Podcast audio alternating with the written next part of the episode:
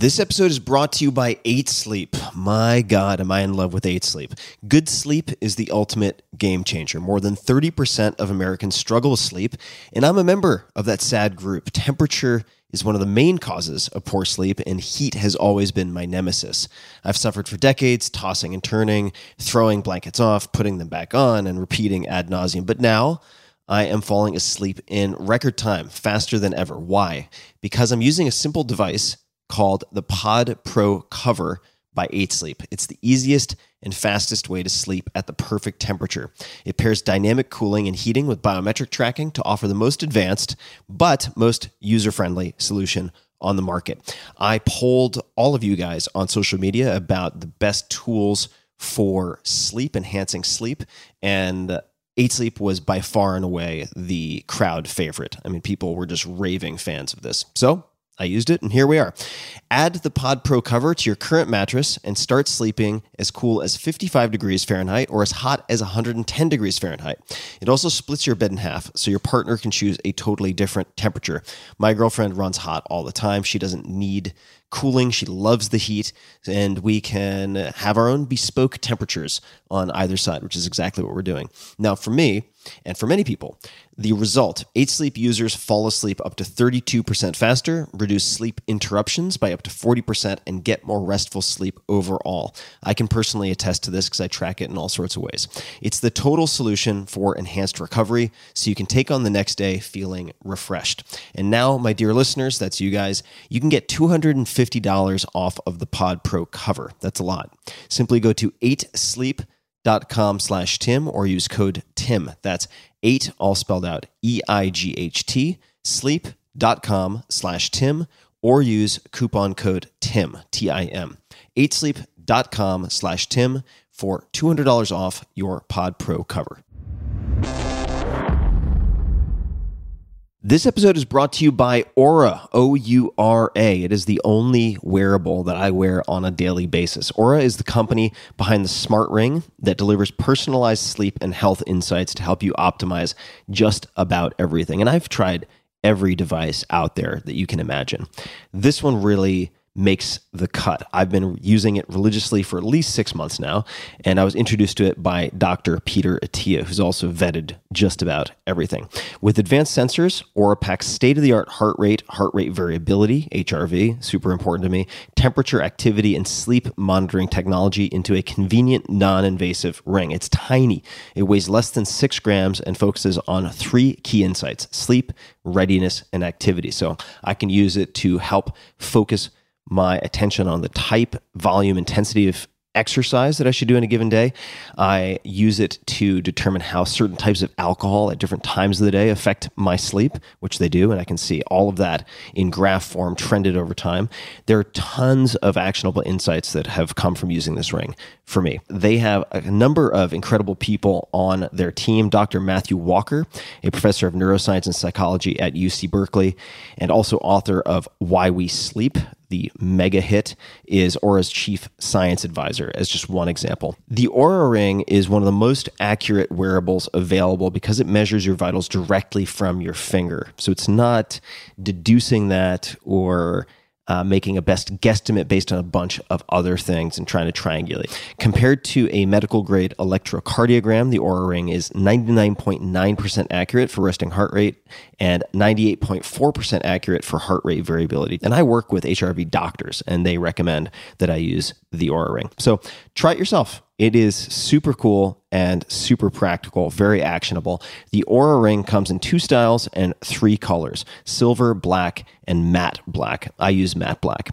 For $299, you can give or get the gift of health by visiting auraring.com. That's O-U-R-A-R-I-N-G.com. Again, that's auraring.com. Optimal minimal. At this altitude, I can run flat out for a half mile before my hands start shaking. Can I ask you a personal question? Now would seem an appropriate time. What if I did the opposite? I'm a cybernetic organism, living tissue over a metal endoskeleton. Me, Tim, Ferris, Show. Hello, boys and girls, ladies and germs. This is Tim Ferriss, and welcome to another episode of The Tim Ferriss Show. This is a very special edition. I am in the cave of Peter Attia, Dr. Peter Attia, and we'll get back to his bio in a second. We have the incredible videographer who is trapped inside a closet to monitor levels. Everything has been fitted to perfection, and that'll all make sense shortly. Dr. Peter Attia, who can be found at PeterAttia, A-T-T-I-A-M-D.com, is a former ultra-endurance athlete, so imagine swimming races of 25 or so miles, maybe more, a compulsive self-experimenter, emphasis on compulsive, and one of the most fascinating human beings I know. He is one of my go-to doctors, I would say the go-to doctor for me, for anything performance or longevity related. But here's the official bio to do him some justice. Peter is a physician focusing on the applied science of longevity. His practice deals extensively with nutritional interventions, exercise physiology, sleep physiology, emotional and mental health, and pharmacology to increase lifespan, that is how long you live, while simultaneously improving health span. In other words, how well you live. Peter trained for 5 years at the Johns Hopkins Hospital in General Surgery, where he was the recipient of several prestigious awards, including Resident of the Year and the author of a comprehensive review of general surgery. He also spent 2 years at NIH as a surgical oncology fellow at the National Cancer Institute, where his research focused on immune-based therapies for melanoma. He has since been mentored by some of the most experienced and innovative lipidologists, endocrinologists, gynecologists, sleep physiologists, and longevity scientists in the United States and Canada. Peter earned his MD from Stanford University and holds a Bachelor's of Science in Mechanical Engineering and Applied Mathematics. Last but not least, and this would explain the immaculate video and audio setup that I am enjoying today. Peter also hosts The Drive, a weekly deep dive podcast, and I do mean deep dive, focusing on maximizing longevity and all that goes into that, including physical, cognitive, and emotional health. It features topics including fasting, ketosis, Alzheimer's disease, cancer, mental health, and much more. You can subscribe on Apple Podcasts, Spotify, Overcast, or wherever you listen to podcasts. You can find him all over the interwebs, PeterAttiaMD.com, on Twitter, at PeterAttiaMD, Instagram, same, PeterAttiaMD, Facebook, you got it, PeterAttiaMD, and then on YouTube, PeterAttiaMD. Peter, welcome back to the show. Wow, that was quite an intro. It was an incredibly comprehensive. I could have shown intro up a little later for this. So we've had frequent flyer miles on podcasts, including on this show. And last time we used a format that I quite enjoyed, in part because it required minimal preparation for me, and that was going through categories: excited about, changed mind about, and stupid things or absurd things that you do. And I know that you have a number of things that you are excited about, so we may spend more time in that category. So why don't you kick us off however you like? So the nice thing about this is I get to prepare a little bit, and I jotted down a few bullet points on each. So I think one of the things I'm really excited about is a very recent thing, in that it's come to market really recently. It's been in the works for about 5 years, and it's something called a liquid biopsy. And the reason this is interesting is that when you think about the sort of major chronic diseases, which is the diseases of atherosclerosis, so heart disease, stroke, cancer, and Alzheimer's disease, we don't have a lot of great tools at detecting cancer early. So cancer screening is a somewhat controversial topic. Most people are probably familiar with things like mammograms, colonoscopies, and PSA testing. There are 2 or 3 others that rise to the level of having evidence to suggest that we do them, for example, pap smears. But when it comes to some of the really bad actors of cancer, we don't really have great screening tools. And so what a liquid biopsy does is it draws a sample of blood, and through that tries to predict whether or not you have cancer cells in your body, and tries to do so, of course, when you have very, very few of them, because the evidence is overwhelming that, all things being equal, a cancer, when caught early, at an early stage, is imminently more curable than a cancer caught at a later stage. And probably the most compelling explanation for that is that the longer a cancer gets to fester in your body, the more chance it has to develop mutations. And the more mutations it generates, the more difficult it is to target later on. So there are a number of companies that have been doing this, but to me, the most interesting by far is a company called Grail, because of the method that they've gone about doing this. And the method is using something called cell-free DNA, as opposed to tumor DNA. And just for those listening, Grail as in Holy Grail. Exactly. coming out big. As a little side note, Grail was recently acquired by another company called Illumina, Illumina being the largest company that does DNA sequencing. And a very interesting note is the FTC has sued Illumina for antitrust violations in this acquisition, which, if you understand the science of it, and we don't have to get into it in great detail, is literally the dumbest thing I've ever heard. So that the FTC has done this, in my opinion, is actually a tragedy, because it is actually going to cost lives. It's going to cost tens of thousands of lives in delay if this acquisition does not go through, because Illumina has the power to scale this up like no other company would. Putting that aside for a moment, what is cell-free DNA? Because that's really at the heart of this technology. Say that one more time. What is cell-free DNA? Cell-free like DNA. C-E-L-L hyphen yep. free. Yeah, as in DNA that's not in a cell. So most of the DNA in your body is contained within cells. But when a cell breaks down, or sometimes even when cells spontaneously, like red blood cells, or actually typically monocytes, white blood cells, make DNA and then spontaneously release it from them, you can capture these small amounts of cell-free DNA. So if you draw somebody's blood, whether or not they have cancer or not, they're going to have a certain amount of this cell-free DNA floating around. You have signatures on DNA called methylations. So a methyl group is just a carbon with three hydrogens on it. It's one of the most basic building blocks of organic chemistry. And as DNA acquires these signatures, so remember, DNA is made up of these four nucleotides. When they start binding these little methyl groups. That's the ACTG. Exactly, mm-hmm. ACTG. As they start acquiring these methyl groups, that tells a bit of a story. And even though there's not a lot of cell-free DNA, when you look at it, the best analogy, and one of my analysts actually came up with this analogy, is it's sort of like looking at meteor fragments that would land in the desert and being able to understand what type of an asteroid they came from. So even though the asteroid is enormous and it shed big chunks of meteor down to Earth, and by the time they actually hit the Earth, they're just small rocks, a chemical analysis of that would give you a greater idea where it came from. So this type of test can actually detect up to 50 different types of cancers. There are certain ones that it's not very good at detecting, such as prostate cancer, which is not bad because we have other tools that are so good at detecting prostate cancer. But when you do this blood test, you basically get a readout which says no cancer detected or the following have been detected. And it does this with about a 50% sensitivity and about a 97 to 99% specificity. Now, to explain what that means in context requires a little bit of math, and it's worth going into. So sensitivity is the probability that a cancer is truly there if detected by the test. And specificity is the probability that the cancer is not there if not detected by the test. So sensitivity speaks to true positives and specificity speaks to true negatives. Now, at first, 50% sensitivity doesn't sound that good, but you have to remember it depends on what we call the pretest probability is. So pretest probability says, what is the probability that you have cancer before I test you? And that's a function of many things. It's a function of the prevalence of that cancer. It's a function of your age. It's a function of other behaviors. So for example, two people being otherwise identical, except one being a smoker and one not being a smoker, are going to have very different pretest probabilities. But when you start to think about, for example, you, what's your pretest probability of having pancreatic cancer? It's quite low, fortunately, even though pancreatic cancer is one of the most lethal cancers out there. So in a low probability environment, a modest sensitivity of 50% and a very high specificity produces incredible, what we call positive and negative predictive value. So what do those things mean? So positive predictive value, as it sounds, means what's the probability that if you get a positive test, you truly have cancer?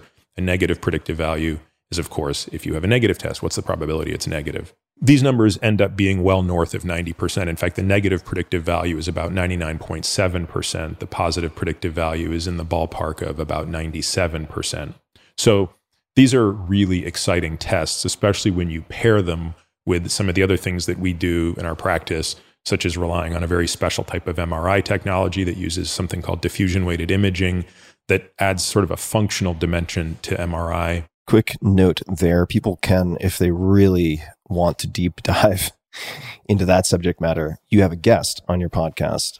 And I've listened to this episode. It does get quite technical, but that's right. What is the guest's name for people who want to search? Raj, R-A-J. And how do you spell his last name? A-T-T-R-A. AWAL. Of course, I can't spell in my head, but if you just search Raj MRI, it'll pop up. Mm-hmm. And yes, that's an episode we usually make our patients listen to before they go and get one of those MRIs so they understand it.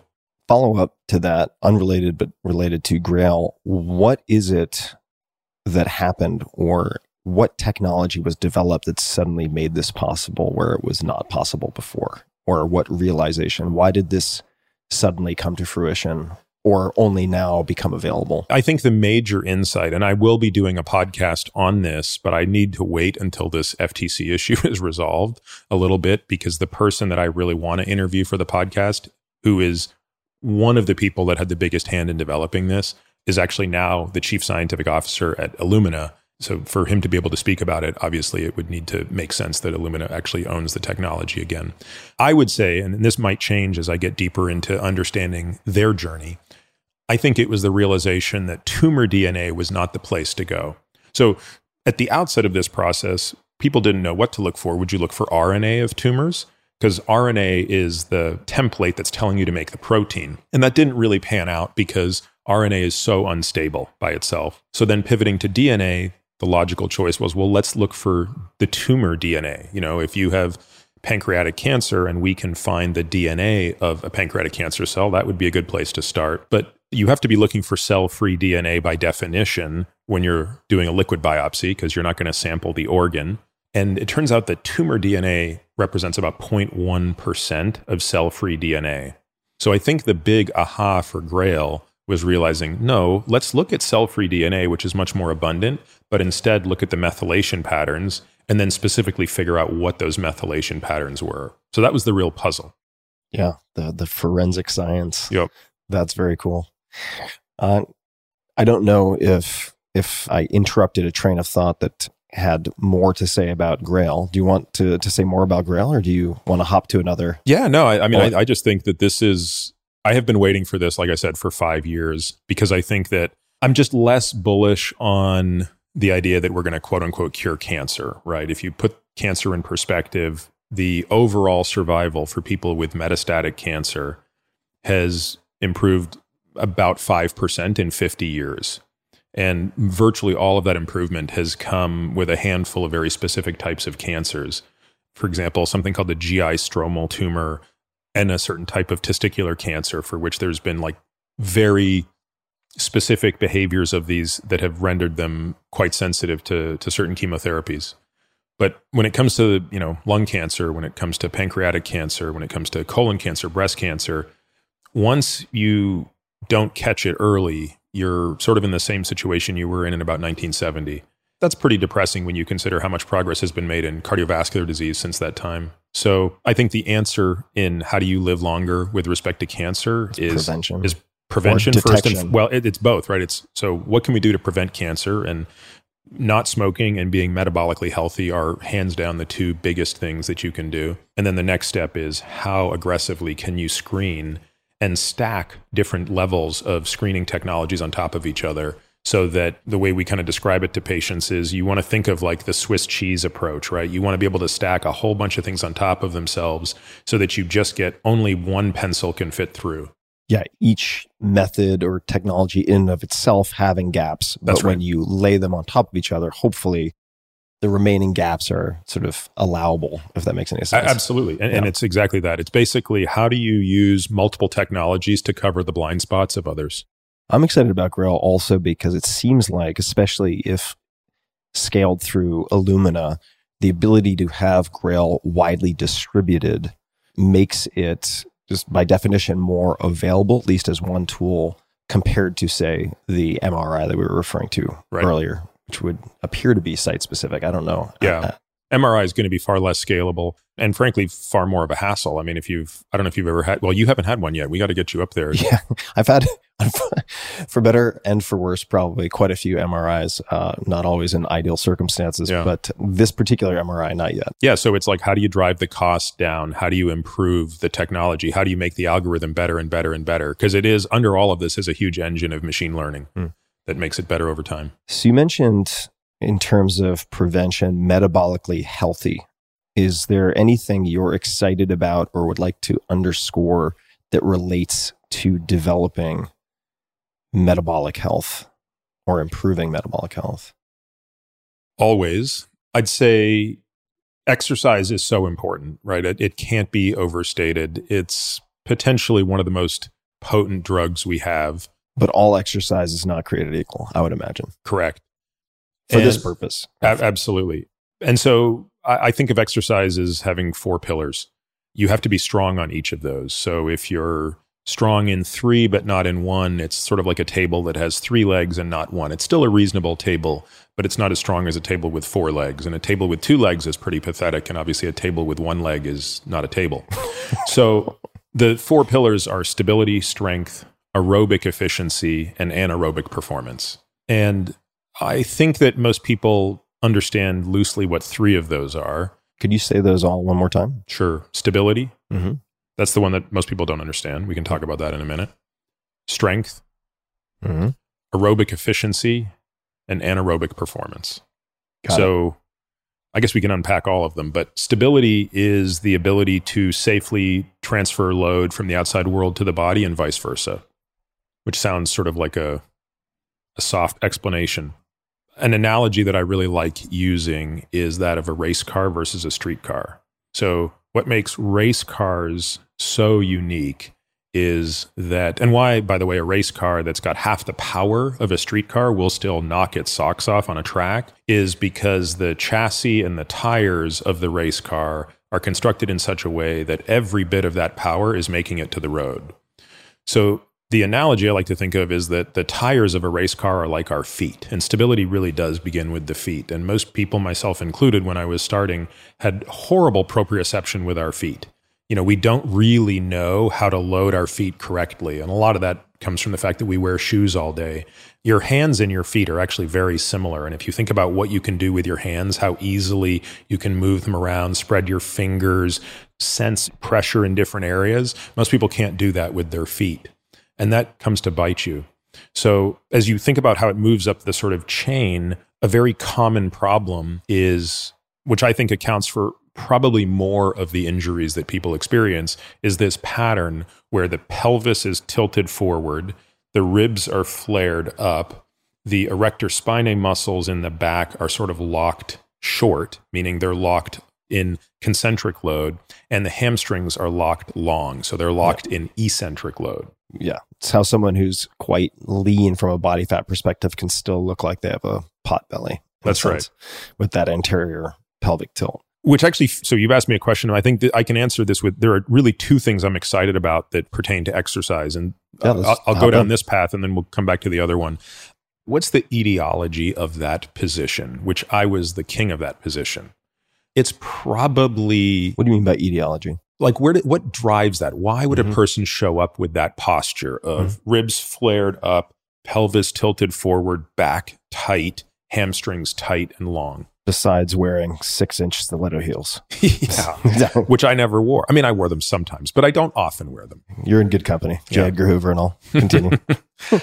So it probably starts with lousy respiration. And I'm not exactly sure why that's the case, but I think somewhere along the way, we stop breathing correctly into our abdomen. Instead of breathing the way we should breathe, which is the diaphragm should go down, the abdomen should come out, the pelvis should actually fill with pressure.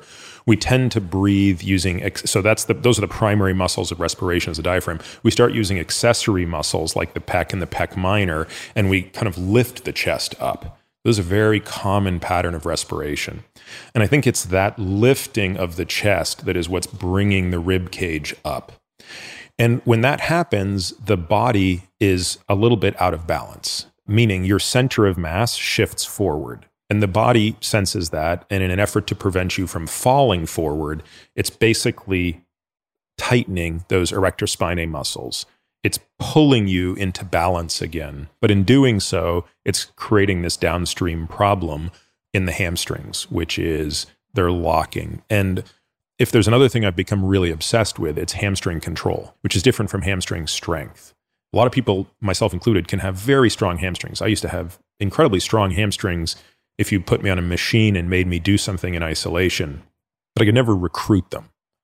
A simple exercise to demonstrate this which Beth Lewis had me do for the first time maybe 2.5 or 3 years ago, was you're laying on your back with your knees up and your feet down. So you're sort of in a back position, knees up, you know, feet on the surface of the ground.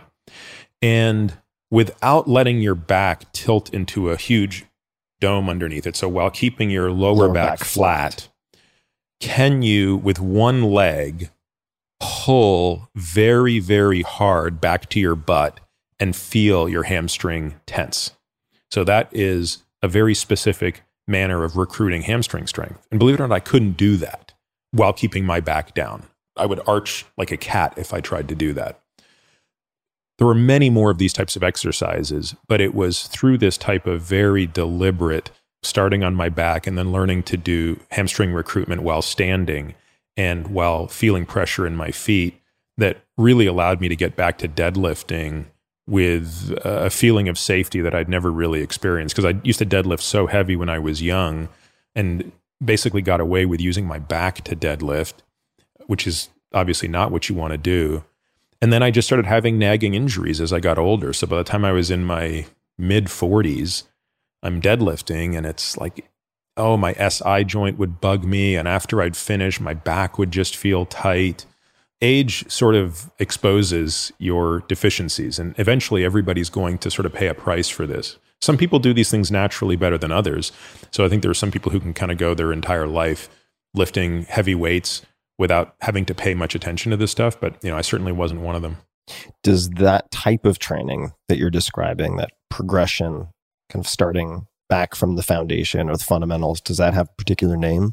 There are a couple different schools of thought that have been implemented into this training, one of them being dynamic neuromuscular stabilization, or DNS, which is heavily focused on this ability to find the breath and generate, you know, this concentric abdominal pressure. So creating a cylinder inside the abdomen, as opposed to like an upside down triangle where you have some pressure up here, but none down here. And then another school of thought that's been heavily influential here has been something called Postural Restoration Institute, or PRI. That's really the one that has focused on this idea of how do you correct what from the side looks like this, right? You know, sort of pelvis down, ribs up, and how do you fix that position? And again, it's hard because it requires fixing everything from the feet to the neck. How much of a contributor, if at all, do you think extended sitting is to that configuration with the kind of flared ribs up and anterior pelvic tilt, if any? I think it probably is, and probably for a couple of reasons. You have to sort of think about it as the positive and the negative, right? So one drawback of sitting is that you're not active.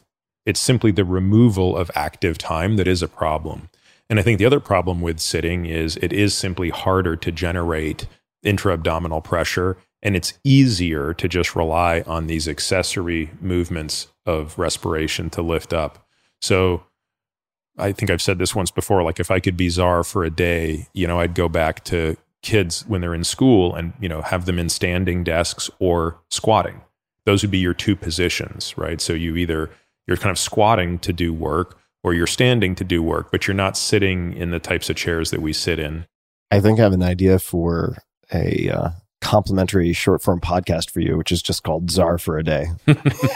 5 minute commandments from Czar Attia. Yep. And more barefoot time. You know, with my first two kids, I wasn't so aware of this when they were young. And now with my youngest, who's almost 4, I study this guy like he's the master. His movement patterns are simply unbelievable, which of course all 4-year-olds should be. I just never noticed it before, but the manner in which he moves and lifts himself and reaches for things and sits around, it's incredible. It is such a spectacle to behold. If you spend more time watching your children, and that's, you know, DNS is modeled on exactly that, right? DNS basically says, it grew out of something called the Prague School in Czechoslovakia, which was originally looking at ways to take children with cerebral palsy and teach them how to move again, by realizing that what CP had robbed them of was a lot of the developmental movement patterns that occur in the first 2 years of life.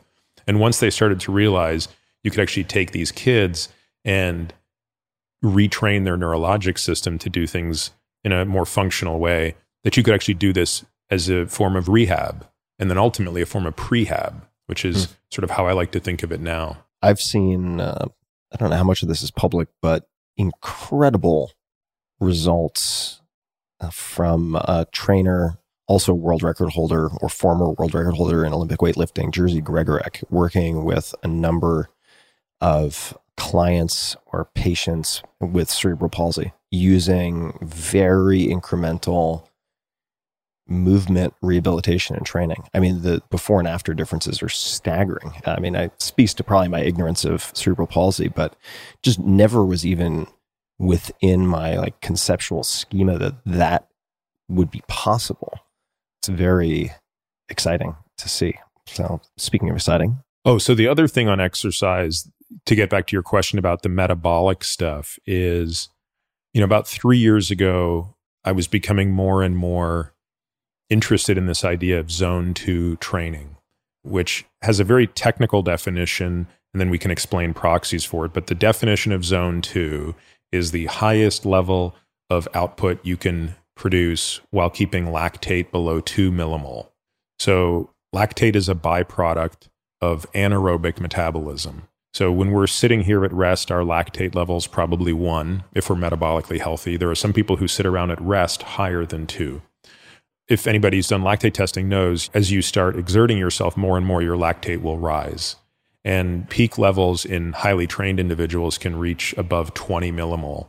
And that's accompanied by remarkable discomfort, actually. I've always done lactate training when I was being an athlete, which I haven't been in forever, but I was never focused on this aspect of it. I was always focused on something called lactate threshold and peak lactate. So peak lactate for me was kind of a marker of just how much pain I could endure, and lactate threshold was a marker of the highest amount of output I could produce for relatively short races. Short for me would be like half an hour or something like that. So knowing my lactate threshold was important for that stuff. But this zone 2 stuff is way below that. Zone 2 is by definition your all-day pace. It's basically at a lactate level of 2, you should be able to go all day. That's the level at which you do not net accumulate. So you're producing, but you're not accumulating. And so it's the rate at which clearance equals production, and you stay at that level of 2. Just a very quick note to say that we really nerded out on Zone 2 training with Peter. We got deep into the rabbit hole. It got very, very dense, also actionable, but I moved that section to the end of the episode. So if you want to check that out later, just continue listening. Now, back to the show. You mentioned fat utilization or the ability to use fat as a substrate. Are there things, and specifically what's coming to my mind, such as fasting or intermittent ketosis, that help you to use fat in such a way that it transfers to Zone 2 training? Is there any crossover, I suppose? Yeah, well, there's no question that ketosis, by its very definition, is a nutritional state that forces your body to utilize fat. And depending on how much you're intaking, some of that fat could be endogenous. So again, exogenous is the fat that you put in your body. So what fat you eat is exogenous. The fat stores that we have are endogenous. There's a bit of a, I think, just a misunderstanding around ketosis. I think a lot of people assume it is automatically a weight loss diet or a fat loss diet, but of course that's not necessarily true. It's only a fat loss diet if you use your endogenous fat stores. Also turns out a pound of fat has a lot of calories. Yeah. So, you know, I could gain weight on a ketogenic diet if I ate enough. The advantage of ketogenic diets for most people is that they're quite satiating and you don't want to eat endless amounts in the way that if you went on the all Dorito diet, which I've also pioneered. I've got experience with the all Dorito diet, and turns out you can eat a lot. The all licorice. I used to work at a video store when I was in high school called Movies and Munchies. And you know, it was owned by my friends. It's a video store plus dispensary. Yeah. And they just didn't care how much I ate. Yeah. And I would literally eat the pound of Twizzlers. Like, you know, they came in that pound, maybe a pound and a half. It was like huge. The biggest bag of Twizzlers. You could take out like a mugger with this bag of Twizzlers. Yeah, exactly. Like it's a weapon. And if any reasonable group of 4 people went to a movie, they'd have a hard time finishing one. But I would easily throw that down plus the really big bags of Doritos, plus a really big bag of popcorn, plus God knows what else. Like that was routine for the night. Just disgusting. Easily 4,000 or 5,000 calories of junk food 3 nights a week was my staple. So if we look at the opposite of that, fasting, have you changed your mind or had any insights since we last spoke or come to any different conclusions related to fasting? Because you've done a lot of fasting. I mean, you have a lot of experience doing fasts of many different lengths, including, I don't know what the longest fast is that you've done. What would you say? 10 days. 10 days, yeah. Yeah, I think that one thing that I absolutely learned through fasting is the enormous importance of strength training throughout a fast. It's very easy. You're going to lose muscle mass when you fast. You have to accept that. So the question is, how do you minimize that damage? How do you lose as little muscle mass as possible? And strength training daily during a fast has become an important part of that. But when you look at time-restricted feeding, people call it intermittent fasting, although I don't like that term very much. I think time-restricted makes more sense when you're just talking about, 16 or 18 hours. I'm really starting to see a lot of people who do that excessively and who aren't necessarily training correctly. They lose weight, but they're losing muscle more than they would want to see. And we just had a patient who we did a DEXA scan on last week, and it was probably the first one we've done in 18 months on him. And in that 18-month period, his body weight had not changed. Maybe he was a bit lighter, actually. He might have lost 4 pounds, but his body fat was so high I almost fell off my chair. And he doesn't look chubby. It speaks to how much muscle he's lost. So his body fat went from about 18% to 30%. Yikes. Which was, it's just a totally unacceptable amount of fat for someone his age. And his visceral fat went up, which I actually care more about than body fat. We can talk about that later.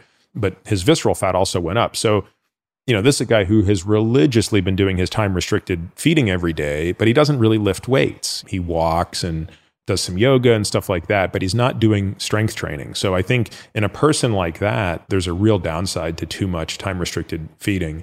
And even for myself, like in the last 4 or 5 months, I've been, I did a DEXA back in January and I hadn't done one in years. And from January to the last period that I had done a DEXA, my body weight was almost identical. Maybe I was 2 pounds lighter this year versus the last time, but my body fat was up. I think I went from 10 to 16% body fat. And again, you could say, well, 16 is not the end of the world, but that was a significant loss of muscle and gain of fat. I did wonder if that was just too much because I always exercise in the morning, but then don't eat. To exercise and then not provide yourself, especially when you're strength training, to provide yourself with any amino acids every single day to undergo muscle protein synthesis, I think is a little bit risky. So I've been looking at other strategies around that. So for example, front-loading the meals. Quick question, and then we'll come back to front-loading meals. During that period of time, were you doing... and I may be misremembering, but 1 3-day fast a month or 1 week long fast every quarter? What was the frequency? All of the above. Yeah. I probably spent maybe 2 years doing 7 days a quarter, maybe a year doing of 3 days a month. But in between, it's also doing lots of time restricted. And honestly, I think the daily time restricted was a bit more the issue. I think the 3-day fast a month with a lot of lifting, I didn't sense I lost a lot of muscle during that period of time. But I think every day, exercising in the morning, not putting calories in until later in the day, it has to be taken in the context of an individual. So if you're someone who's 100 pounds overweight or you have diabetes, it's a totally worthwhile trade-off to lose muscle mass because you're losing more fat mass along the way. Yeah. So you are going to technically get leaner with that approach. But when you take a relatively healthy and lean individual, one has to be a little bit careful and look for alternative ways to sort of get the benefits of that fast. So you were saying something about front-loading meals? Yeah. So I just find nowadays, although probably not tonight, I'm gonna eat almost certainly not tonight. I'm gonna eat a little bit more early in the day and a little less late in the day. So there may or may not be some mezcal involved. There will be. So we won't take either of our Oura ring data as the standard for this evening. I totally got caught up in my own fantasies about mezcal. So front-loading meals, could you just walk back and explain? In an ideal world, I think that the best way to do time-restricted eating would be to eat a big breakfast. So it would be to wake up, exercise, eat a huge breakfast. By huge, I don't mean gluttonous, but I mean that's your biggest meal of the day. At say, I don't know, like, let's just put some numbers to it. You wake up at 6, you work out from 7 to 8:30. At 9 o'clock, you're eating your largest meal. You eat another meal at 1 o'clock that is modest, and you don't eat again. That would be a great way to do 16 hours of not eating a day. That's problematic for two reasons. The first is it's socially problematic. It's really easy to not have breakfast because very few people eat breakfast with other people, but dinner is our social meal. And for obvious reasons, it just poses a difficulty to be the guy who never eats dinner. Just as a side note, I've been at multiple dinners now, quite a few actually, where you've been fasting and we've all been sitting, drinking wine, and you just like pass the cheesecake at the end and you take a big whiff and then continue moving it along. It's entertaining, but it is pretty antisocial. Yeah. To be that guy. Yeah. Drinking the soda water. And then the other thing is, I think for many people, it is hard to go to bed hungry. And truthfully, in longer fasts, it gets easier because, you know, if you're fasting for 7 days, by the time you hit that 5th day, a lot of your hunger has sort of dissipated, but 16 hours of not eating can generally pose some hunger. And for some reason, I just think psychologically in the evening, we're a little less busy. So it's even more noticeable. Whereas if you're doing the traditional way that people think about not eating for 16 hours, it's pretty easy to wrap yourself up in work in the morning, skip breakfast, and kind of delay your lunch a little bit.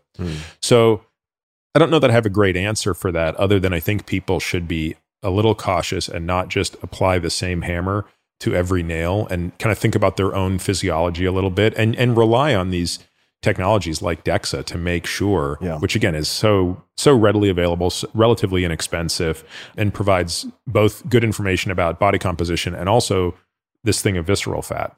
We'll come to the visceral fat in just a second. On the DEXA note, about, I don't know, a year and a half or 2 years ago, I recall a conversation with a DEXA technician who said to me, over the last 12 months, I've seen many cases of people coming in who are newly avowed intermittent fasters who have had their body composition flip, basically. I mean, like, not necessarily flip, but they've had massive jumps in the percentage body fat. And I put that on social as a note, not to say that all people who do time-restricted feeding experience this. And it was hilarious and also frustrating to see how many religious zealots there are around intermittent fasting who are just like, bite thy tongue, you know. Wait, but you said that according to this tech that they got better intermittent fasting, or worse? No, they got worse. They got worse. It met with what I'm describing. It's exactly compatible with what you're saying. Yeah. But there was a lot of resistance to the idea that would even be possible, which I found really interesting, more social commentary than anything else.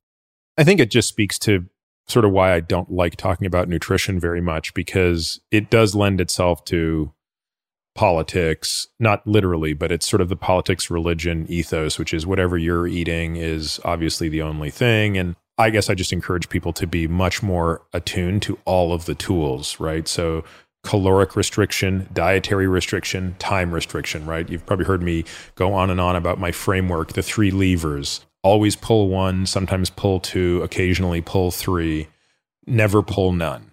So time restriction, what we're talking about, restricting when you eat, but otherwise not restricting how much or what.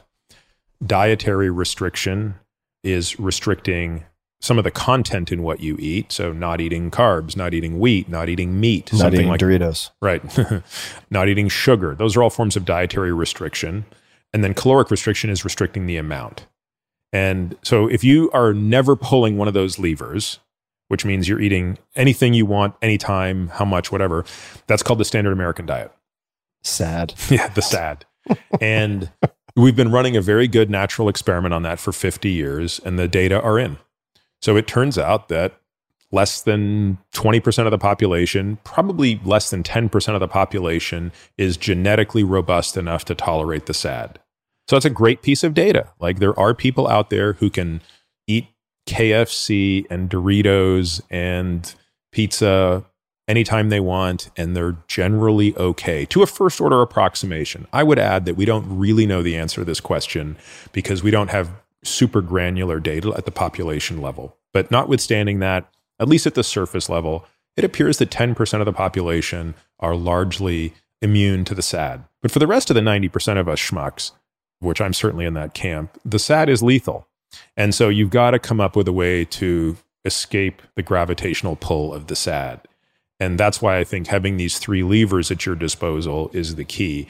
And yeah, I think that what happens is people get so into the camp of their lever, like it's all time restriction or it's all dietary restriction. Not too many people are in the all calorie restriction group.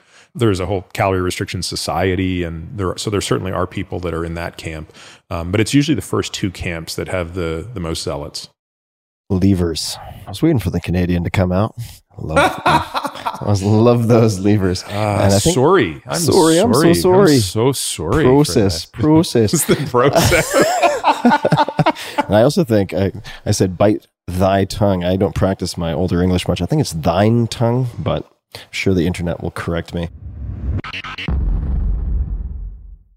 Just a quick thanks to one of our sponsors, and we'll be right back to the show. This episode is brought to you by Athletic Greens. I get asked all the time what I would take if I could only take one supplement. The answer is invariably Athletic Greens. I view it as all-in-one nutritional insurance. I recommended it, in fact, in the 4-Hour Body. This is more than 10 years ago, and I did not get paid to do so. With approximately 75 vitamins, minerals, and whole food sourced ingredients, you'd be very hard-pressed to find a more nutrient-dense and comprehensive formula on the market. It has multivitamins, multi-mineral greens complex, probiotics and prebiotics for gut health, an immunity formula, digestive enzymes, adaptogens, and much more. I usually take it once or twice a day just to make sure I've covered my bases if I miss anything I'm not aware of. Of course, I focus on nutrient-dense meals to begin with. That's the basis. But Athletic Greens makes it easy to get a lot of nutrition when whole foods aren't readily available. From travel packets, I always have them in my bag when I'm zipping around. Right now, Athletic Greens is giving my audience a special offer on top of their all-in-one formula, which is a free vitamin D supplement and 5 free travel packs with your first subscription purchase. Many of us are deficient in vitamin D. I found that true for myself, which is usually produced in our bodies from sun exposure. So adding a vitamin D supplement to your daily routine is a great option for additional immune support. Support your immunity, gut health, and energy by visiting athleticgreens.com/Tim. You'll receive up to a year's supply of vitamin D and 5 free travel packs with your subscription. Again, that's athleticgreens.com/Tim. Quick tactical question, and then I want to ask you about any research or studies that have been interesting to you that have come out since we last spoke. Is it effective, or have you tested using small amounts of branched-chain amino acids to mitigate the muscle loss during what we would otherwise consider fasting? And does that also, if it has any effect, lessen the benefits of the fast? It depends on what you're doing the fast for. I think if you're doing the fast for weight loss, then the answer is absolutely knock yourself out with branched chain amino acids during strength training, because from a caloric perspective, they represent such negligible. Yeah. Like, even if you were to double up on, my favorite BCAAs, which are BioSteel, what are you going to get in there? 40 calories in 2 servings, right? So not an issue. If you're doing the intermittent fasting with, call it, the hope of achieving some amount of the early signatures of autophagy, then I would say that it probably is counterproductive, because the amino acids that you use in exercise are exactly the ones that are the most potent stimulators of mTOR. And the whole purpose of fasting, at least in the short term, is to give mTOR a rest. It's to take away that which it senses. And it is the most potent sensor of leucine, which is the most important branched chain amino acid. Yeah. So if I could dumb that down for myself, if you are interested in the longevity benefits of fasting, aside from just getting to healthy body composition, you should not take the branched chain amino acids? I mean, I can't say anything with certainty, but it seems counterproductive. Yeah. Yeah. Got it. All right. Studies. Any papers or studies that you found interesting? Oh my God. So many. There's a lot. If you had to cherry pick a few. Well, look, I think the recent New England Journal paper that you and I have talked about is very interesting, comparing Lexapro to psilocybin. I wrote about it recently, and my little diatribe basically said, I think the paper was in some ways misinterpreted.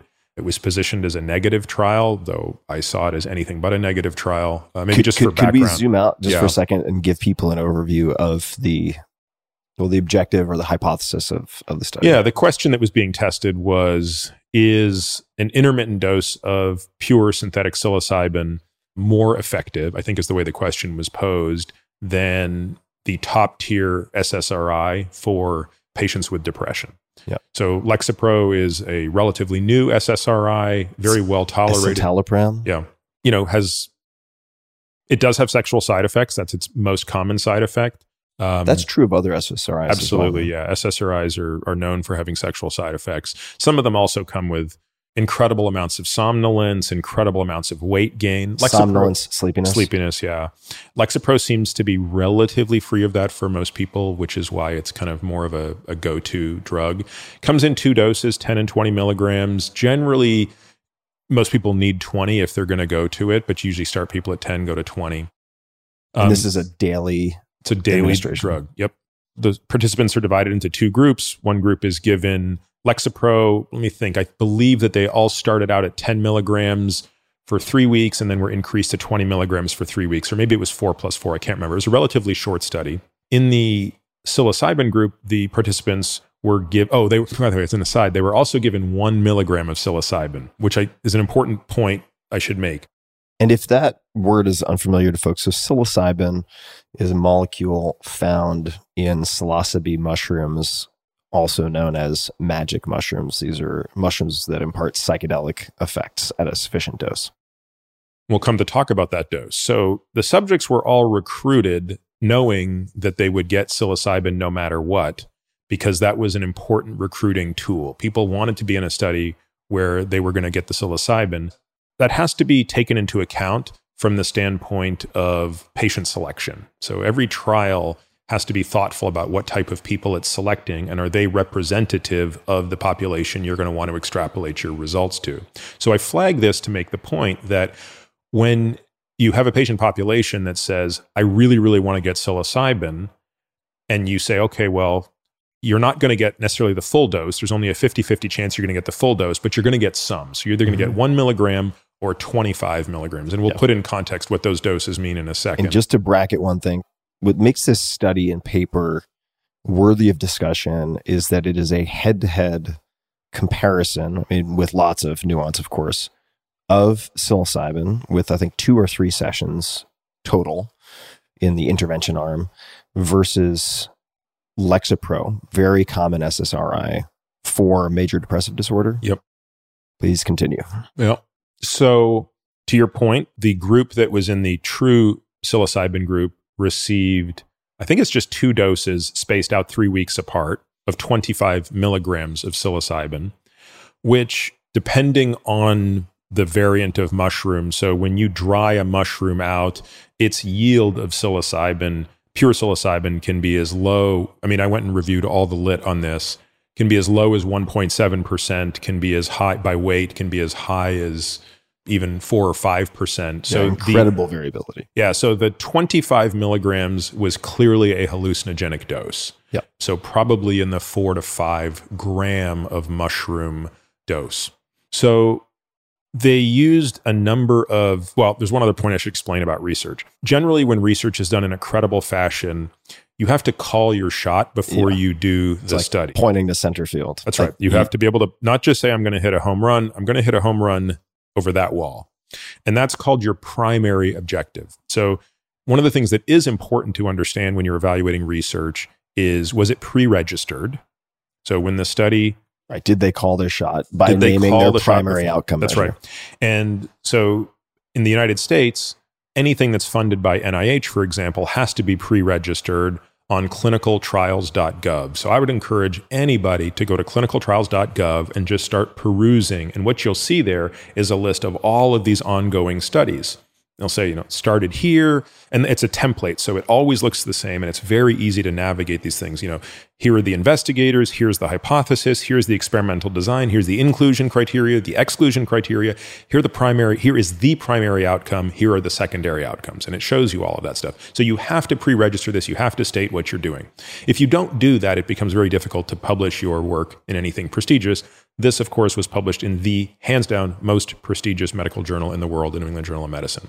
So they pre-registered around one type of survey, one type of depressive survey, because unlike, say, giving people drug to treat cholesterol, where you have an objective metric, you can say, well, did it lower ApoB or LDL-C or something like that? Here you're relying on subjective outcomes, because in such a short study, you're clearly not going to be able to follow people for, wait, was there less depression in this, or was there less suicide in this group, or something, you know, like a hard outcome, you know, did people have, you know, fewer absent days from work or something like that? And it's been a while since I wrote this. The primary survey that they used, I believe, had 9 categories, or maybe it was 12.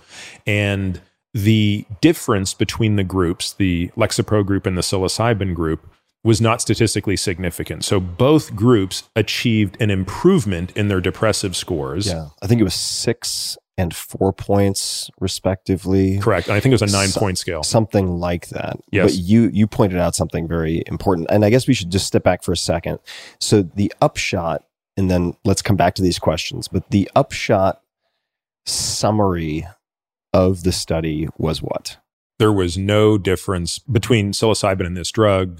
It was positioned as a negative study. Got it. Meaning it, I mean, I don't want to say failed, because that's just not really how science works, but that the intervention did not, meaning, well, psilocybin in this case, was not superior to. That's right. It was a, yeah. Escitalopram. That's right. All right. So this is a topic that is endlessly interesting to me. What we're getting into, which is study design, and really digging into the nuance and how beneficial it is to know how to read a study. And I mean, this will seem like a friendly plug, but I highly recommend people read a series of articles that you published, and they are called, what is it, Studying the Studies? Or Studying Studies. Studying Studies, to increase your scientific literacy, because we're going to get into some of the weeds, and I think it'll be, I hope it'll be interesting to people. And the other thing we're doing, if I can plug something, and I don't know when we'll have this out yet, but we're creating a course where about a year ago, we started recording our weekly journal club, our monthly journal club. So every month inside our practice, we do journal club, which is just like old school journal club for anybody who's been in a lab. So one person will present a paper. It usually takes an hour to an hour and a half. And we get into a complete dissection of the paper. And we do it in a really kind of methodical way.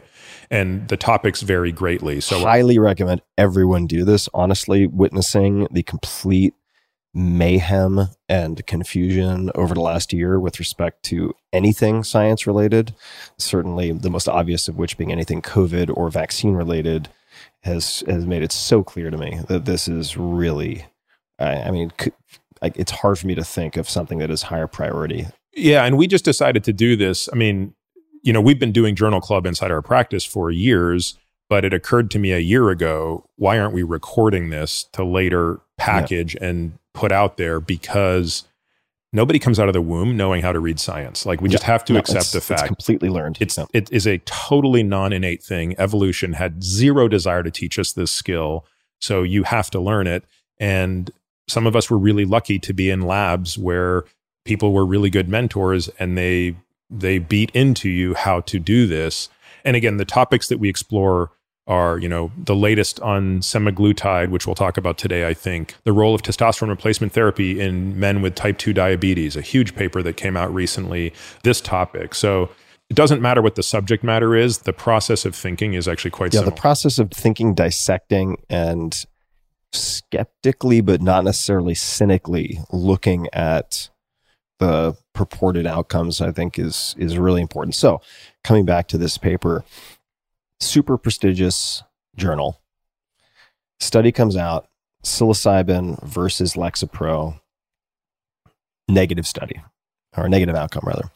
Then we have this questionnaire, let's just call it, that is determining the results, and the differences come back as statistically insignificant. However, as you pointed out when you wrote about this, that doesn't necessarily mean clinically insignificant, depending. And nor does it mean that it wasn't. So let's go back and explain what statistical significance is as well, because now there's 3 points. You reminded me of something else that I think is worth stating. How is statistical significance determined, and what does it mean? We hear this term all the time. Statistical significance is basically asking a question: what is the probability that the difference that's observed between these groups is by chance? To answer that question, you have to know a priori how big an effect size you would expect to see between these two groups.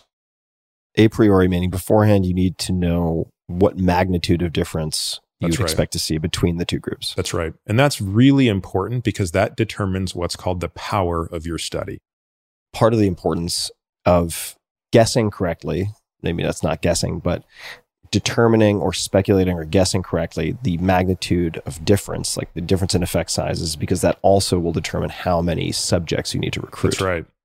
So there's something called a power table, which I think we include in one of the Studying Studies articles, which I remember when I got to the lab was one of the first things my PI, principal investigator, showed me. He said, this is going to be one of the most important tables you'll ever pay attention to when you're doing research. It's a complicated table to look at, but on the horizontal axis, it has effect size of treatment A. On the vertical axis, it has difference between treatment A and treatment B. So this will be like 10%, 15%, 20%, and then here it would be like 5, 10, 15, 20. So for example, treatment A would yield, if you predict it's going to be a 30% effect size versus a 40% effect size, you go to 30 and 10. Does that make sense? Yep. You're the baseline plus the delta. And then within each square, you typically have two options at either 80 or 90% power. Obviously, 90% power means an even higher standard, and it requires more sample, like it requires a greater sample size. So it's very common in research to underestimate or overestimate your effect size. And if you overestimate the effect size, you can underpower a study. And I think there's actually a pretty sizable chance that that happened here. Yeah. Because the power analysis suggested they were looking for a 4-point difference on this scale. It came back with 2. It came back with a little over 2. Yeah. Average. So it's not surprising that it came back not statistically significant, because they had engineered the number of participants to only be statistically significant if there is a difference of 4 points or greater. So on the one hand, you would say, well, that's really impressive. That was a very high bar. My question is, was it too high a bar? Is 4 points necessary when you're really trying to do a study against the gold standard? It would be one thing if you were doing a study against a placebo, where you do want to set a very, very high bar. But this is akin to almost like a phase 3 drug trial, where you're trying to compare a new drug to an existing blockbuster gold standard drug, and simply being non-inferior to it, and maybe even potentially better on some of the secondary metrics as this one was, could be more than enough to advance clinical utilization and promulgate further studies. Yeah. So that was one of my first concerns with this study was, I don't think it was powered correctly, because I do wonder if 4 was too high an expectation against this treatment.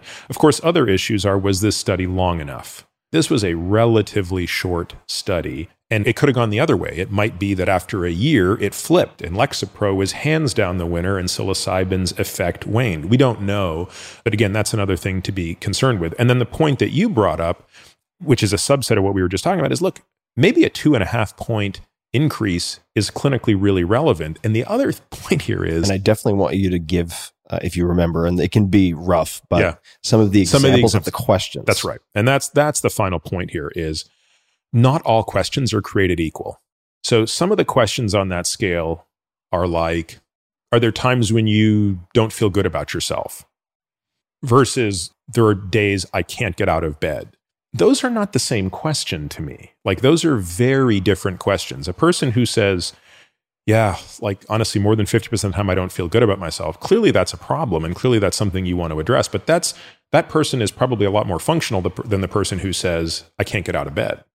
Yeah, or I think that, you know, the another two examples to compare would be... Well, one about suicidal thought as well. Right, right. Yeah. And or I sleep 10 or fewer hours per day, or 12 or more hours per day, and that might account for, say, a 2-point difference on an individual questionnaire. But then another question, which was something like, I feel badly about myself most of the time versus, or on a daily basis versus, say, less than half the time, or something along those lines. Yeah. Then, as you mentioned, questions about that could include suicidal ideation.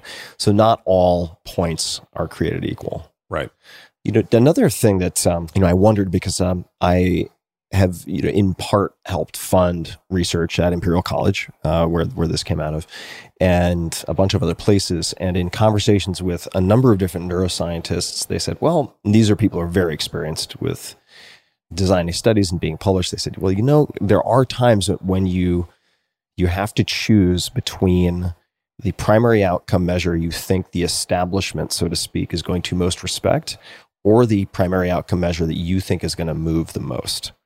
And this could be a case, and I'm not speaking for Robin or anyone else involved with this study, but this could be an example of picking what the establishment would have wanted to see, and then having the secondary outcome measures move in some very interesting ways that maybe in retrospect could have or should have been the primary outcome measure. Correct. If you had more confidence in those to begin with. Do you know what the budget was for this study?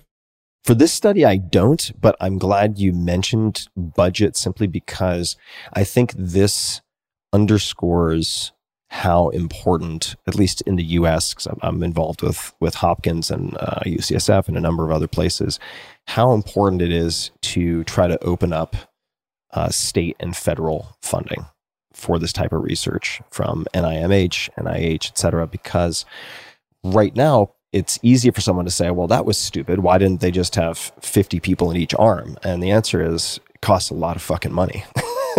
And it's hard to raise money in some cases. So, I mean, that was just the point I want to make, but I don't know what the budget for this was.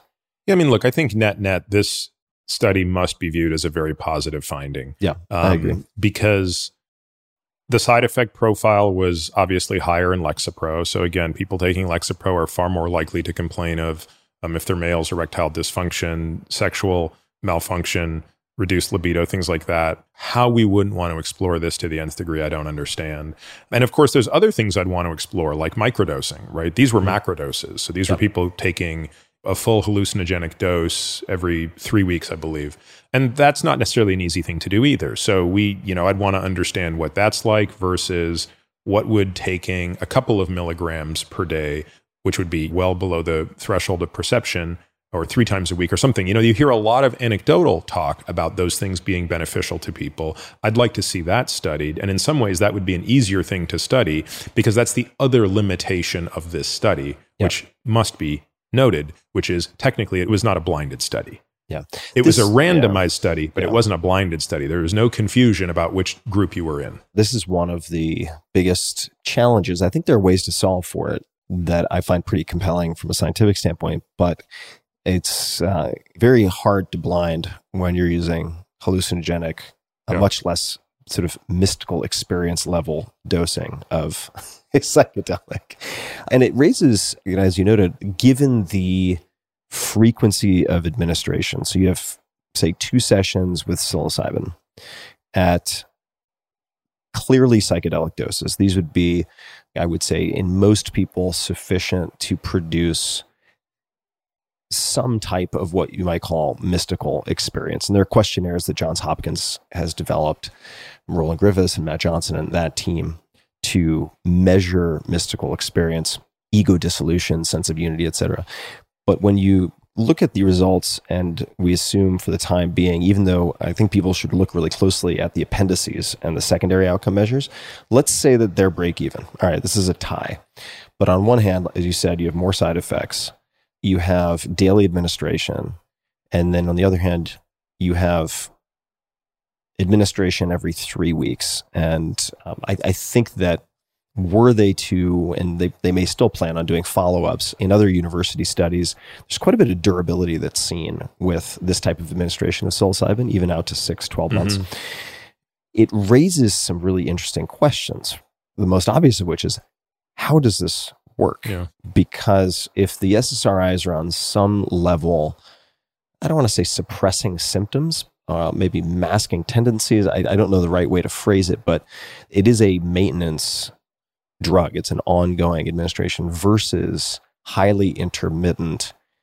By what mechanism are these changes taking place? Is it just flooding the brain with a compound that has a biochemical effect, or does it relate more to changing the content and narrative and sort of what work can be done in those sessions themselves? Raises a lot of interesting questions. Yeah, and I think with MDMA, I think the answer is probably a bit more clear. Prior to MDMA's resurgence and serious treatment for PTSD, antidepressants were the mainstay of therapy for this. And I think it was exactly what you said. I mean, antidepressants for PTSD were a masking agent that had some efficacy, but not tremendous efficacy. I think the runaway success we're seeing of MDMA for PTSD is clearly less about the chemical changes in the brain as a result of the administration of the molecule, and far more about the state of mind that it puts the individual in for the type of therapy that they need to do to go back and rectify and come to grips with the traumatic event. And I think you're right. I think it's less clear here, but it also doesn't have to be one or the other. It's yeah, certainly possible it could be both. And there's been, for those people who are interested in reading more, and I can link to these in the show notes for this episode, there has been some great New York Times coverage of the phase 3 trials related to MDMA-assisted psychotherapy. Includes stories from subjects. It's a very compelling read. The results are really pretty staggering and raise a lot of exciting questions for me about the future of treating mental illness or psychiatric disorders. And I also want to give just a shout out to Rick Perry in Texas, who has been recently very public about exploring psychedelic compounds as possible treatments for things like PTSD among veteran populations and other subpopulations. That I think is it's very courageous and very justifiable stance to take. So I was very excited to see that, especially in the great Republic of Texas in which we sit. That's right. Any other studies that come to mind? Or you mentioned ApoB. I'm wondering if you have any thoughts on ApoB that you'd like to share. Yeah, certainly as it pertains to things where I'm evolving my thinking. And what is ApoB? Yeah, it's probably worth explaining that before we do anything else. So most people have heard of cholesterol. And most people are used to seeing a blood test where you would see your total cholesterol, LDL, HDL. If the lab is half decent, it would actually say LDL-C, HDL-C, non-HDL-C, VLDL-C. What does all that mean? So that means LDL cholesterol, or the cholesterol contained within LDL. HDL cholesterol is the cholesterol contained within LDL. So why do all these things even exist?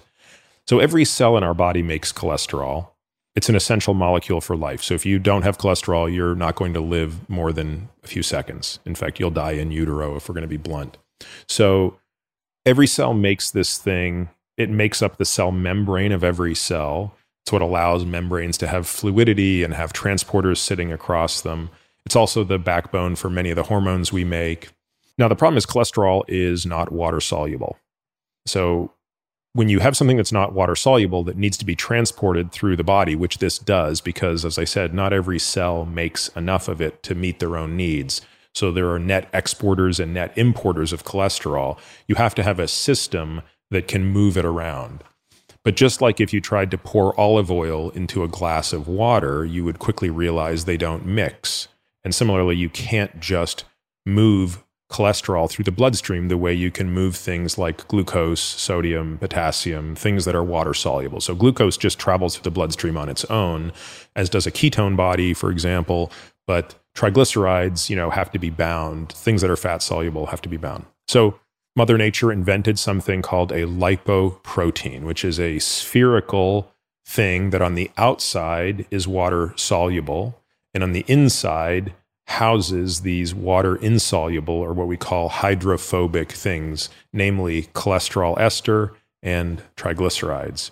And these lipoproteins exist in two broad families, and the families are defined by the protein signature that wraps around them. So the two families are the ApoB family and the ApoA family. Technically, there's a subclass of the ApoBs. There's an ApoB 100 and an ApoB 48.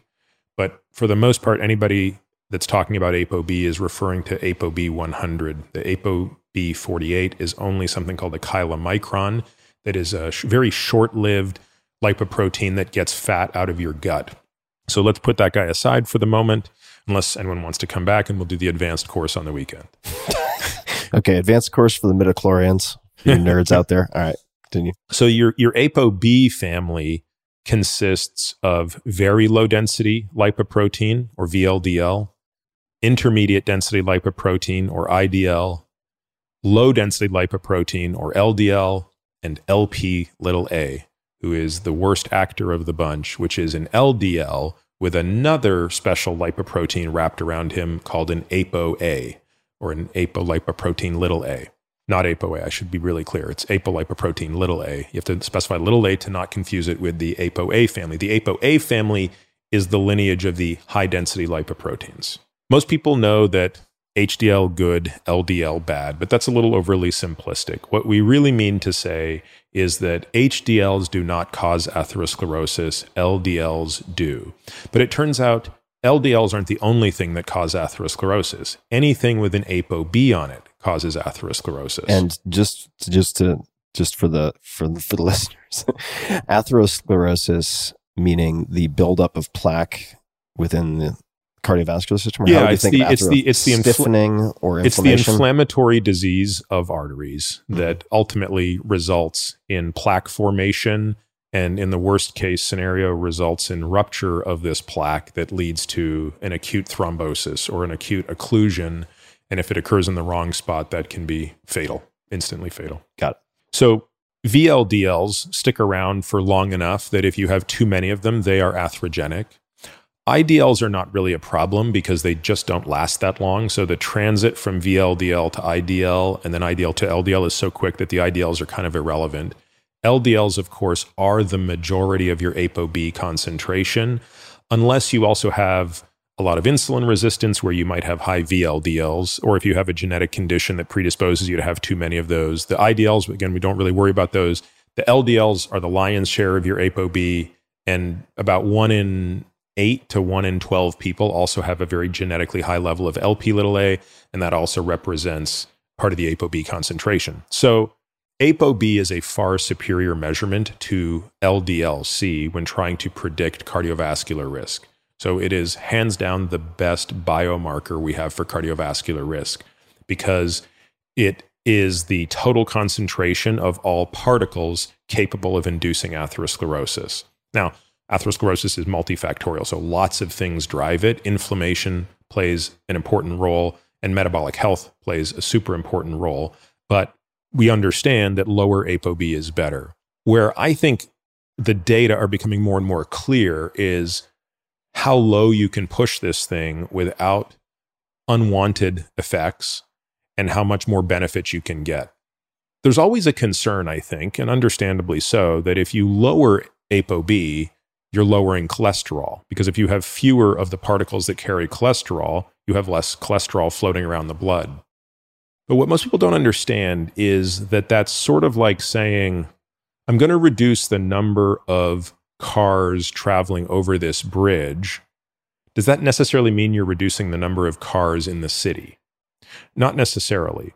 So most of the cholesterol in your body is not in the lipoproteins rummaging around through your veins.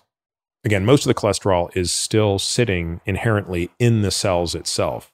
So if you took a person's total cholesterol and it was 200 milligrams per deciliter and you lowered it, total cholesterol, by the way, at this point, I assume is straightforward to explain. It's the sum of all the cholesterol and all the lipoproteins. So the VLDL, IDL, LDL, LP little a, and HDL. If you bash all of those particles and take out all the cholesterol, that's what your total cholesterol is.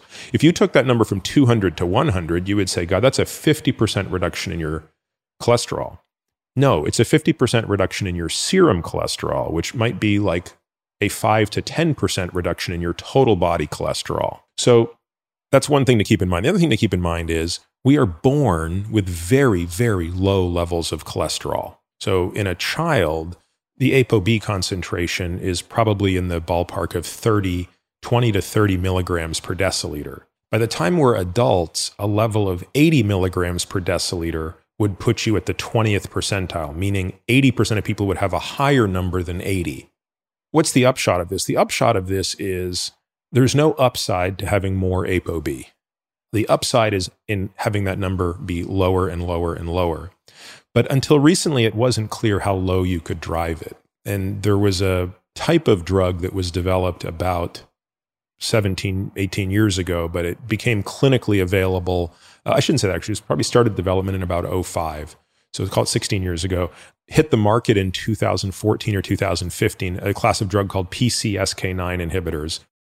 And they work in a manner that's distinct from all previous drugs that lower cholesterol. They work by inhibiting a protein that degrades LDL receptors on the liver. And by inhibiting this thing that degrades them, you get more of the LDL receptors on the liver. It pulls more of the ApoB-bearing particles out of circulation, mostly which are LDL particles, but also some LP(a) particles.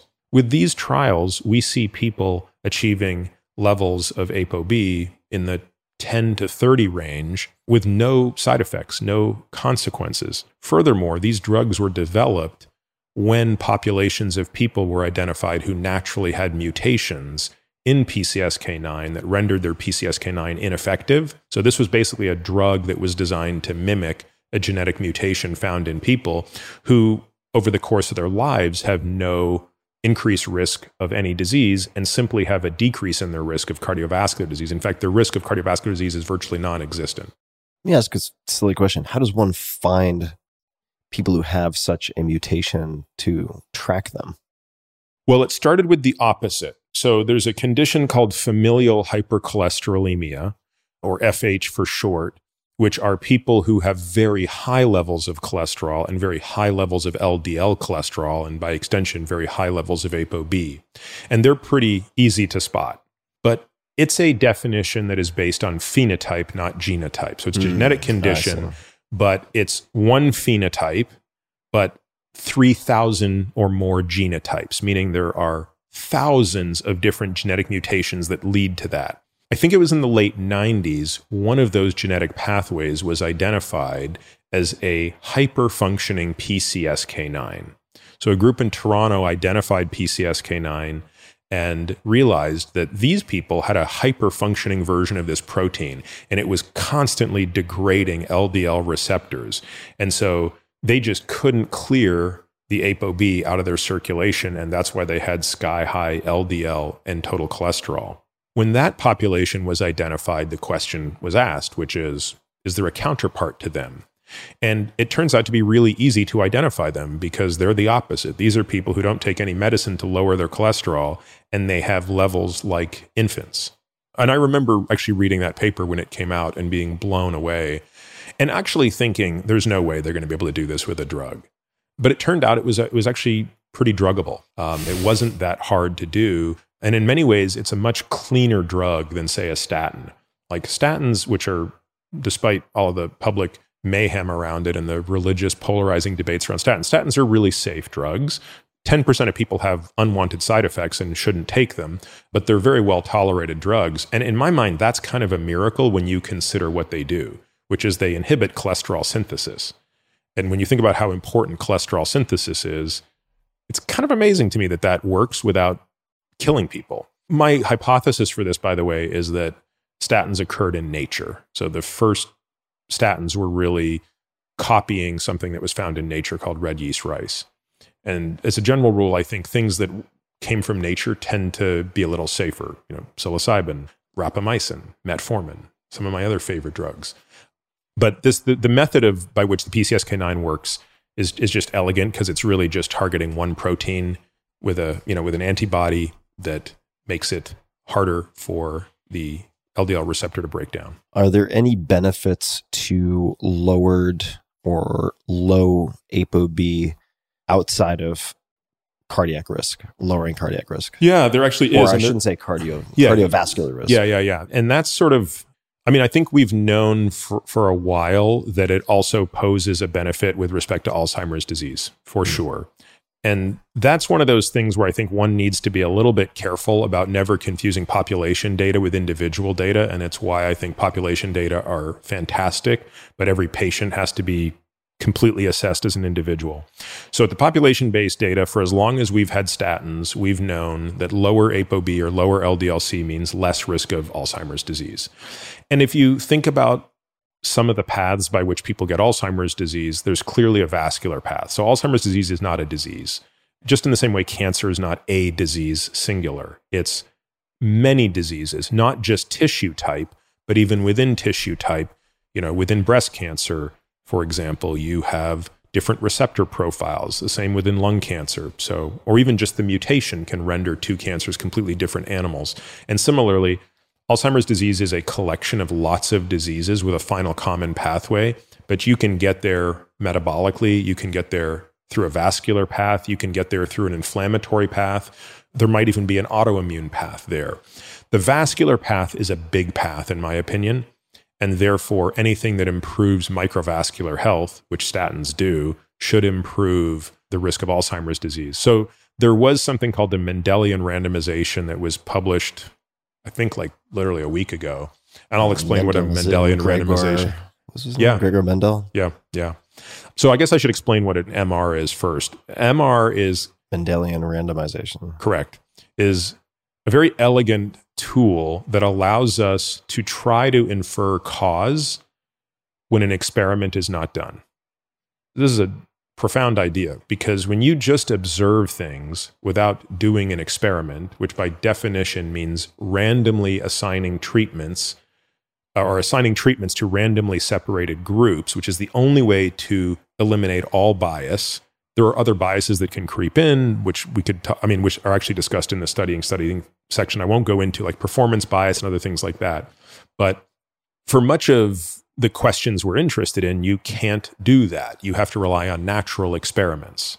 So what MR allows you to do is identify genes that are responsible for the traits at hand and not responsible for other traits, and do basically a model of what does that genetic trait tell you when it's present or not present. So the idea is, in an MR analysis, you're basically assuming that genes can occur randomly, which of course they can, and you're then looking at what is the outcome from that. So for example, in the case of ApoB, you would look at genes that are determining ApoB level. And there are many genes that play an important role in understanding how high or low a person's ApoB is. And these genes are set, right? It's sort of like you get the gene, you're not going to change the gene, and it's not subject to your behavior. Whereas so many other things, like what you eat, is a behavior that can also impact your ApoB. It's how do you strip that effect out, the healthy user bias, all of the things that are problematic when trying to infer this. And the MR demonstrated quite clearly that lower ApoB is synonymous with improved all-cause mortality, cardiovascular mortality, and even mortality associated with diabetes and things like that. To me, the most interesting finding in there was the all-cause mortality. On the one level, you could say, well, that's not surprising, given that cardiovascular mortality is the greatest cause of mortality in the developed world. So if you take a big enough chunk out of that, you should improve all-cause mortality. But nevertheless, that study, combined with a number of other very large cardiovascular trials, namely Fourier, Odyssey, Improve It, every trial has to have a cool name, just demonstrate this effect where lower is better. The lower the LDL goes or the ApoB goes, the lower the risk goes. Let's jump to rapamycin, since you mentioned it, and you can give a very quick idea on what rapamycin is. But since we last spoke, more bearish, more bullish, and why? I'm a bull. Yeah. Dogecoin and Rapa.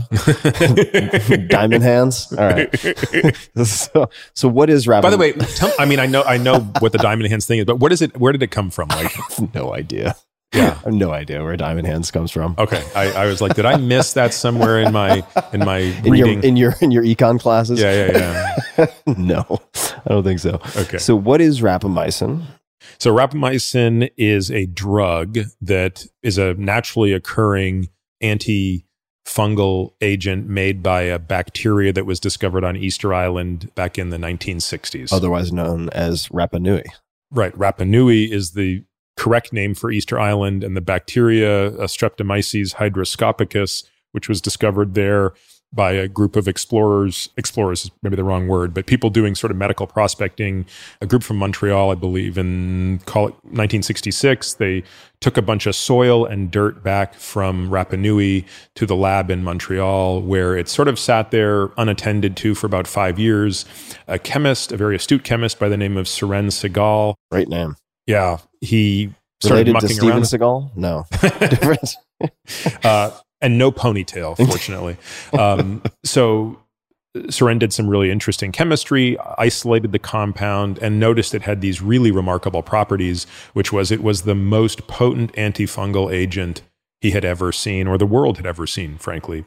At the time, as his son, Ajit, tells the story, who I've gotten to know a little bit, he felt he had basically come onto the biggest blockbuster cure for athlete's foot the world was ever going to know.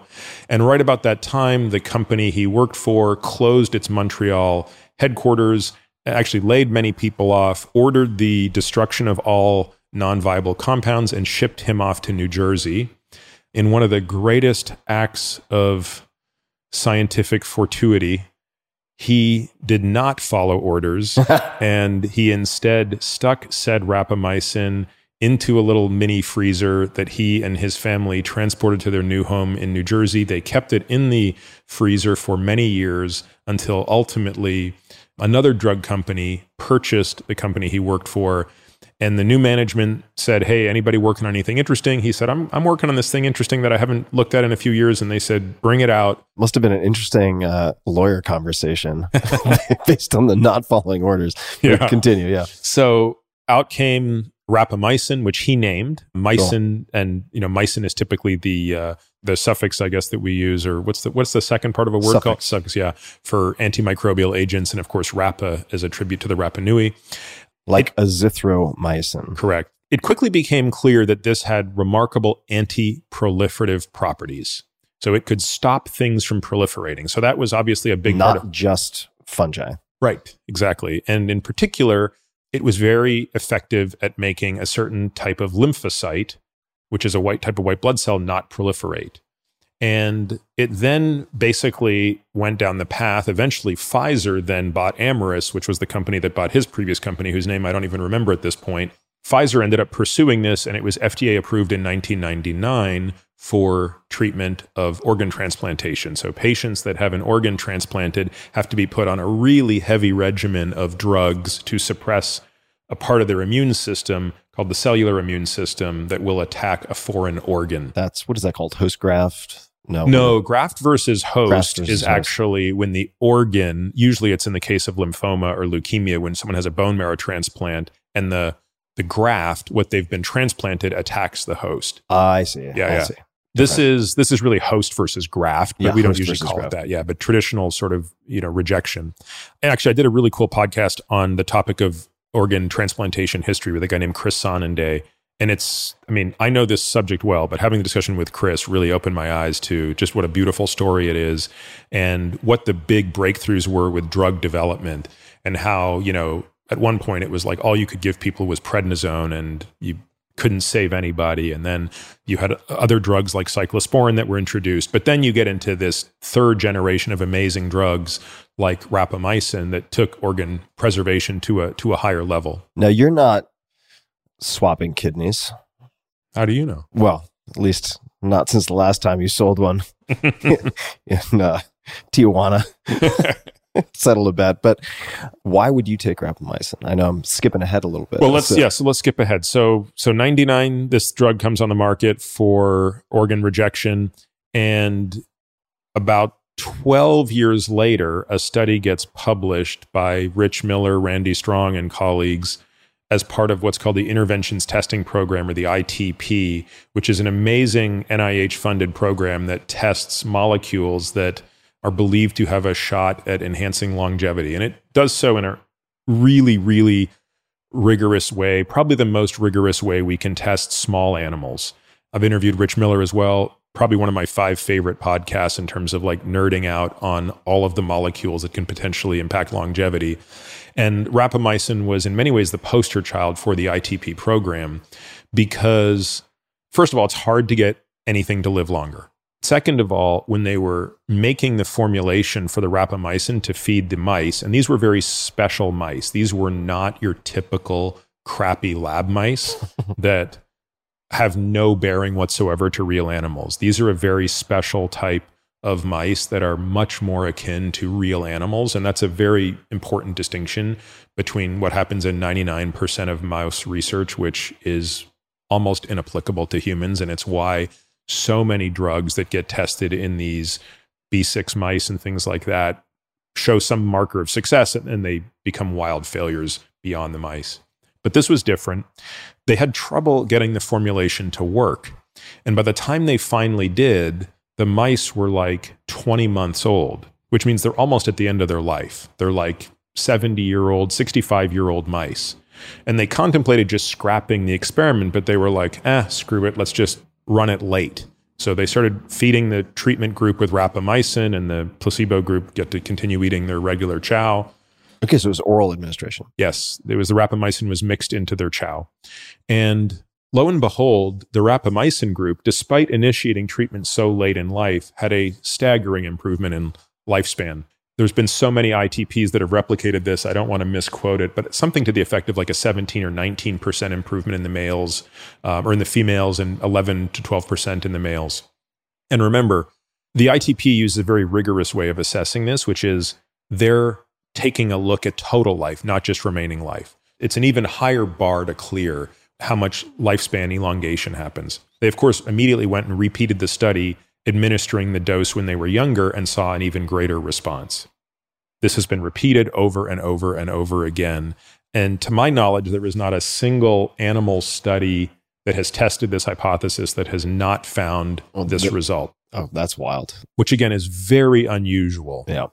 So it's just replicated over and over and over. It's replicated nonstop. What is also interesting is when looking at other markers, other interesting things such as vision and hearing and other markers of health span, we continue to see improvements in these things for animals as well. And as I think we even spoke about before, a guy named Matt Kaeberlein, who I'm just interviewed for a second time for the podcast, has been studying this in companion dogs and looking at heart function. Because as you know, basically 2 things kill companion dogs primarily: heart failure and cancer. And so the question is, what would you be able to do to mitigate, especially heart failure, congestive heart failure in dogs, especially large dogs, which are more susceptible to this? And again, the results, though the research is limited because there's not an enormous interest in funding this research, and it's expensive to fund research in dogs that live so long, it's all pointing in the same direction. So when you contrast metformin and rapamycin, you have the opposite thing, right? In metformin, we have tons of human data that are not randomized, but are suggesting in cohorts that metformin is also protective, but in a subset of people that have diabetes. So it's not as clear how protective metformin will be in people that do not. In the ITP, metformin did not succeed. In other words, metformin did not extend life in the mice when given alone. When it was given with rapamycin, it did, but you could argue that was all the rapamycin. I'm more bullish on Rapa simply because I've been taking it now for 3 years outside of... And you can hear dog whistles. Outside of the aphthous ulcers, which are the most annoying side effect of them. Those are those little mouth ulcers. Yeah, the little mouth sores you get. Like a canker sore. Yep. Yeah. I don't get them de novo, but if one of my kids headbutts me, which they do at an alarming frequency, if I break a piece of my gum, like it's going to be an aphthous ulcer. Mm. Although what is it called again? Aphthous ulcer. Aphthous? Yeah. APHTHOS. Whew. Yeah. Yeah. Nasty. It doesn't sound fun. Is that the only documented in healthy normals? I don't know who would fund this research, if anyone would, or I don't know what, I guess I don't even know what the measurements, the metrics would be. But well, that gets to the problem. We don't have a meaningful biomarker of aging.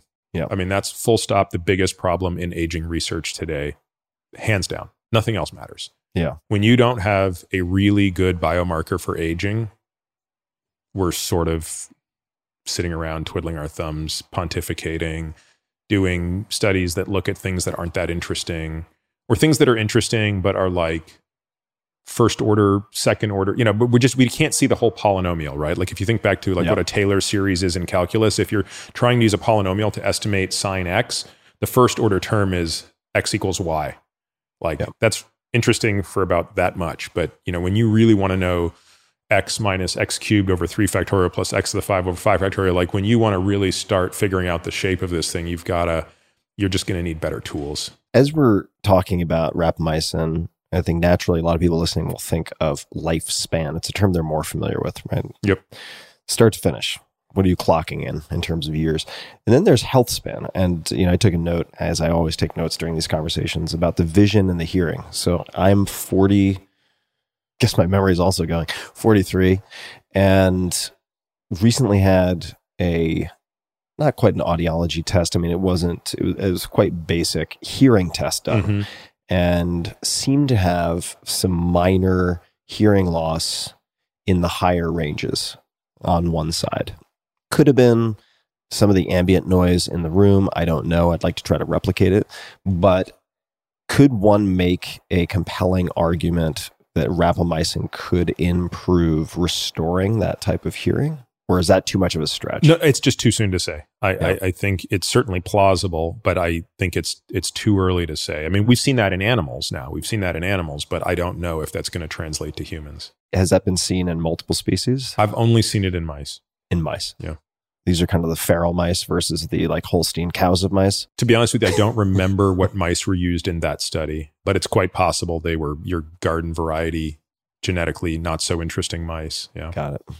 You've hinted at or outright identified a big challenge, which is how do you study a drug in healthy people? And by the way, a drug that has a little bit of a bad rap. Immune suppressing drugs don't have people very excited. Yep. And until 2014...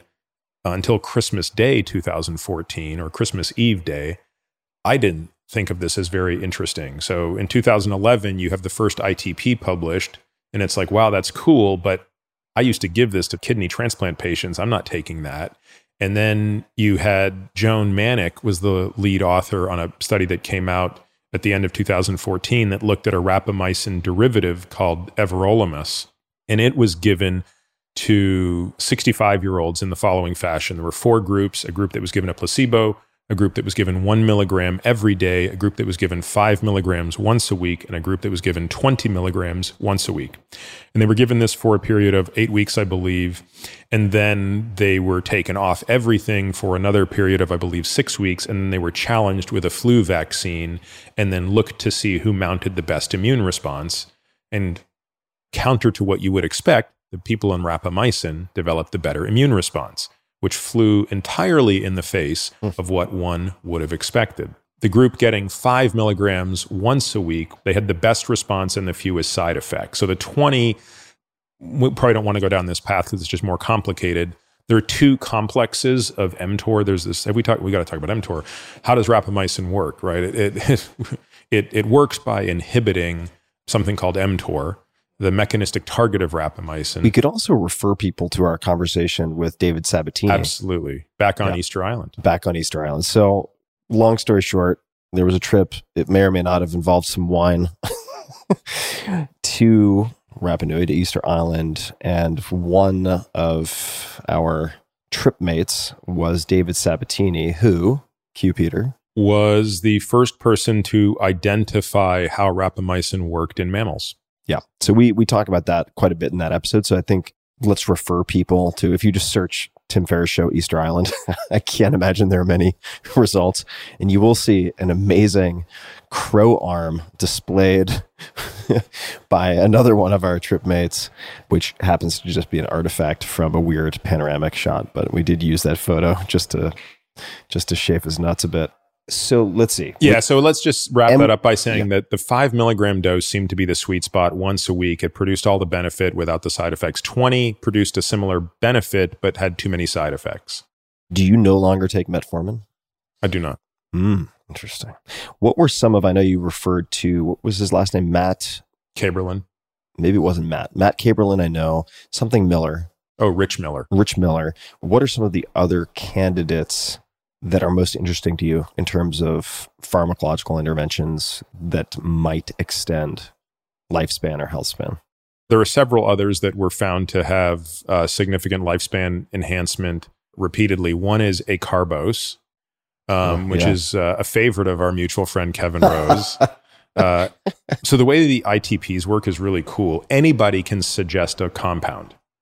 So it's basically like, it's like a crowdsourcing thing where you can decide, like, I want to know if this molecule has a benefit. And as long as you can write the proposal, which contains the rationale for why, if they buy it, like, they're going to study it. So acarbose was suggested because the idea is acarbose prevents the absorption of starch. Yep. So if you eat a pizza, you can have half of it leave your body basically without being absorbed. Footnote for Kevin. I think the ratio of donuts and beer to acarbose does matter probably at some point. Oh, sure. Yeah. And you can only take so much acarbose. I mean, it is a little hard on your gut because it's in the gut that it's preventing the absorption. And the thinking was, well, acarbose, if it's eliminating a reasonable fraction of your glucose, is got to be a caloric restriction mimetic, or a CRM as they call them. So let's see if that works. And it turned out acarbose did work. But interestingly, the animals who lived longer weren't any lighter and didn't have any lower levels of average glucose than their shorter-lived counterparts. So whatever acarbose was doing to extend life, it wasn't through making you eat less or making you weigh less or making you even have a lower hemoglobin A1C. It almost assuredly worked by the only other thing it did, which was lower the spikes and peaks of glucose. It blunted those. So it spreads out the speed with which glucose is hitting you, but lowers the spikes. Are you more bullish on acarbose than metformin?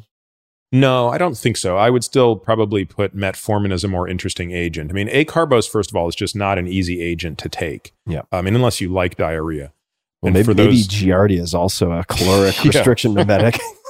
So, and honestly, your monthly dose of typhoid fever. Yeah, exactly. Right. I'm always just one Giardia bout away from goal weight. I'm still more optimistic about metformin, but also metformin is more of a mystery. In fact, our other mutual friend from Easter Island, Nav Chandel, this is one of the things that he works on extensively. Mr. Crow Arms. Yeah. And I'll be having Nav back on the podcast probably in early 22. Nav is fantastic. When there's some killer work that he's doing on the mechanisms of metformin, and, and we'll dive back into that. But there is another drug that I think is super exciting that was recently published in the ITP called Canagliflozin. Ooh, Canagliflozin. Canagliflozin, spelt actually as it sounds, with a C. Mm-hmm. And it is a class of drug known as an SGLT2 inhibitor. Rolls up the tongue. Yeah, the SGLT2I.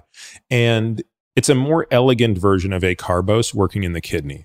So the kidney is kind of a cute organ. Cute in that it's really smart. I think evolution figured out that it would be too difficult to know all the things that are bad for you, but it's really easy to know all the things that are good for you. So the way the kidney works is it gets obviously a staggering amount of your circulation, like 25% of your cardiac output is passing through your kidneys with every time your heart pumps. And the first pass of the kidney is to take everything in your blood and dump it out. So it's sort of like saying, I'm going to clean my drawers by throwing everything on the floor and then only putting back in my drawers the things that I want. And because, again, it's easier to know you need glucose, you need potassium, you need magnesium, you need sodium, as opposed to this toxin that might appear 100 years from now or 1 million years from now. So in the reabsorption process, canagliflozin blocks the reuptake of glucose. So you end up peeing out a lot of glucose. So this drug obviously was introduced to treat people with type 2 diabetes, and it showed remarkable efficacy in doing that.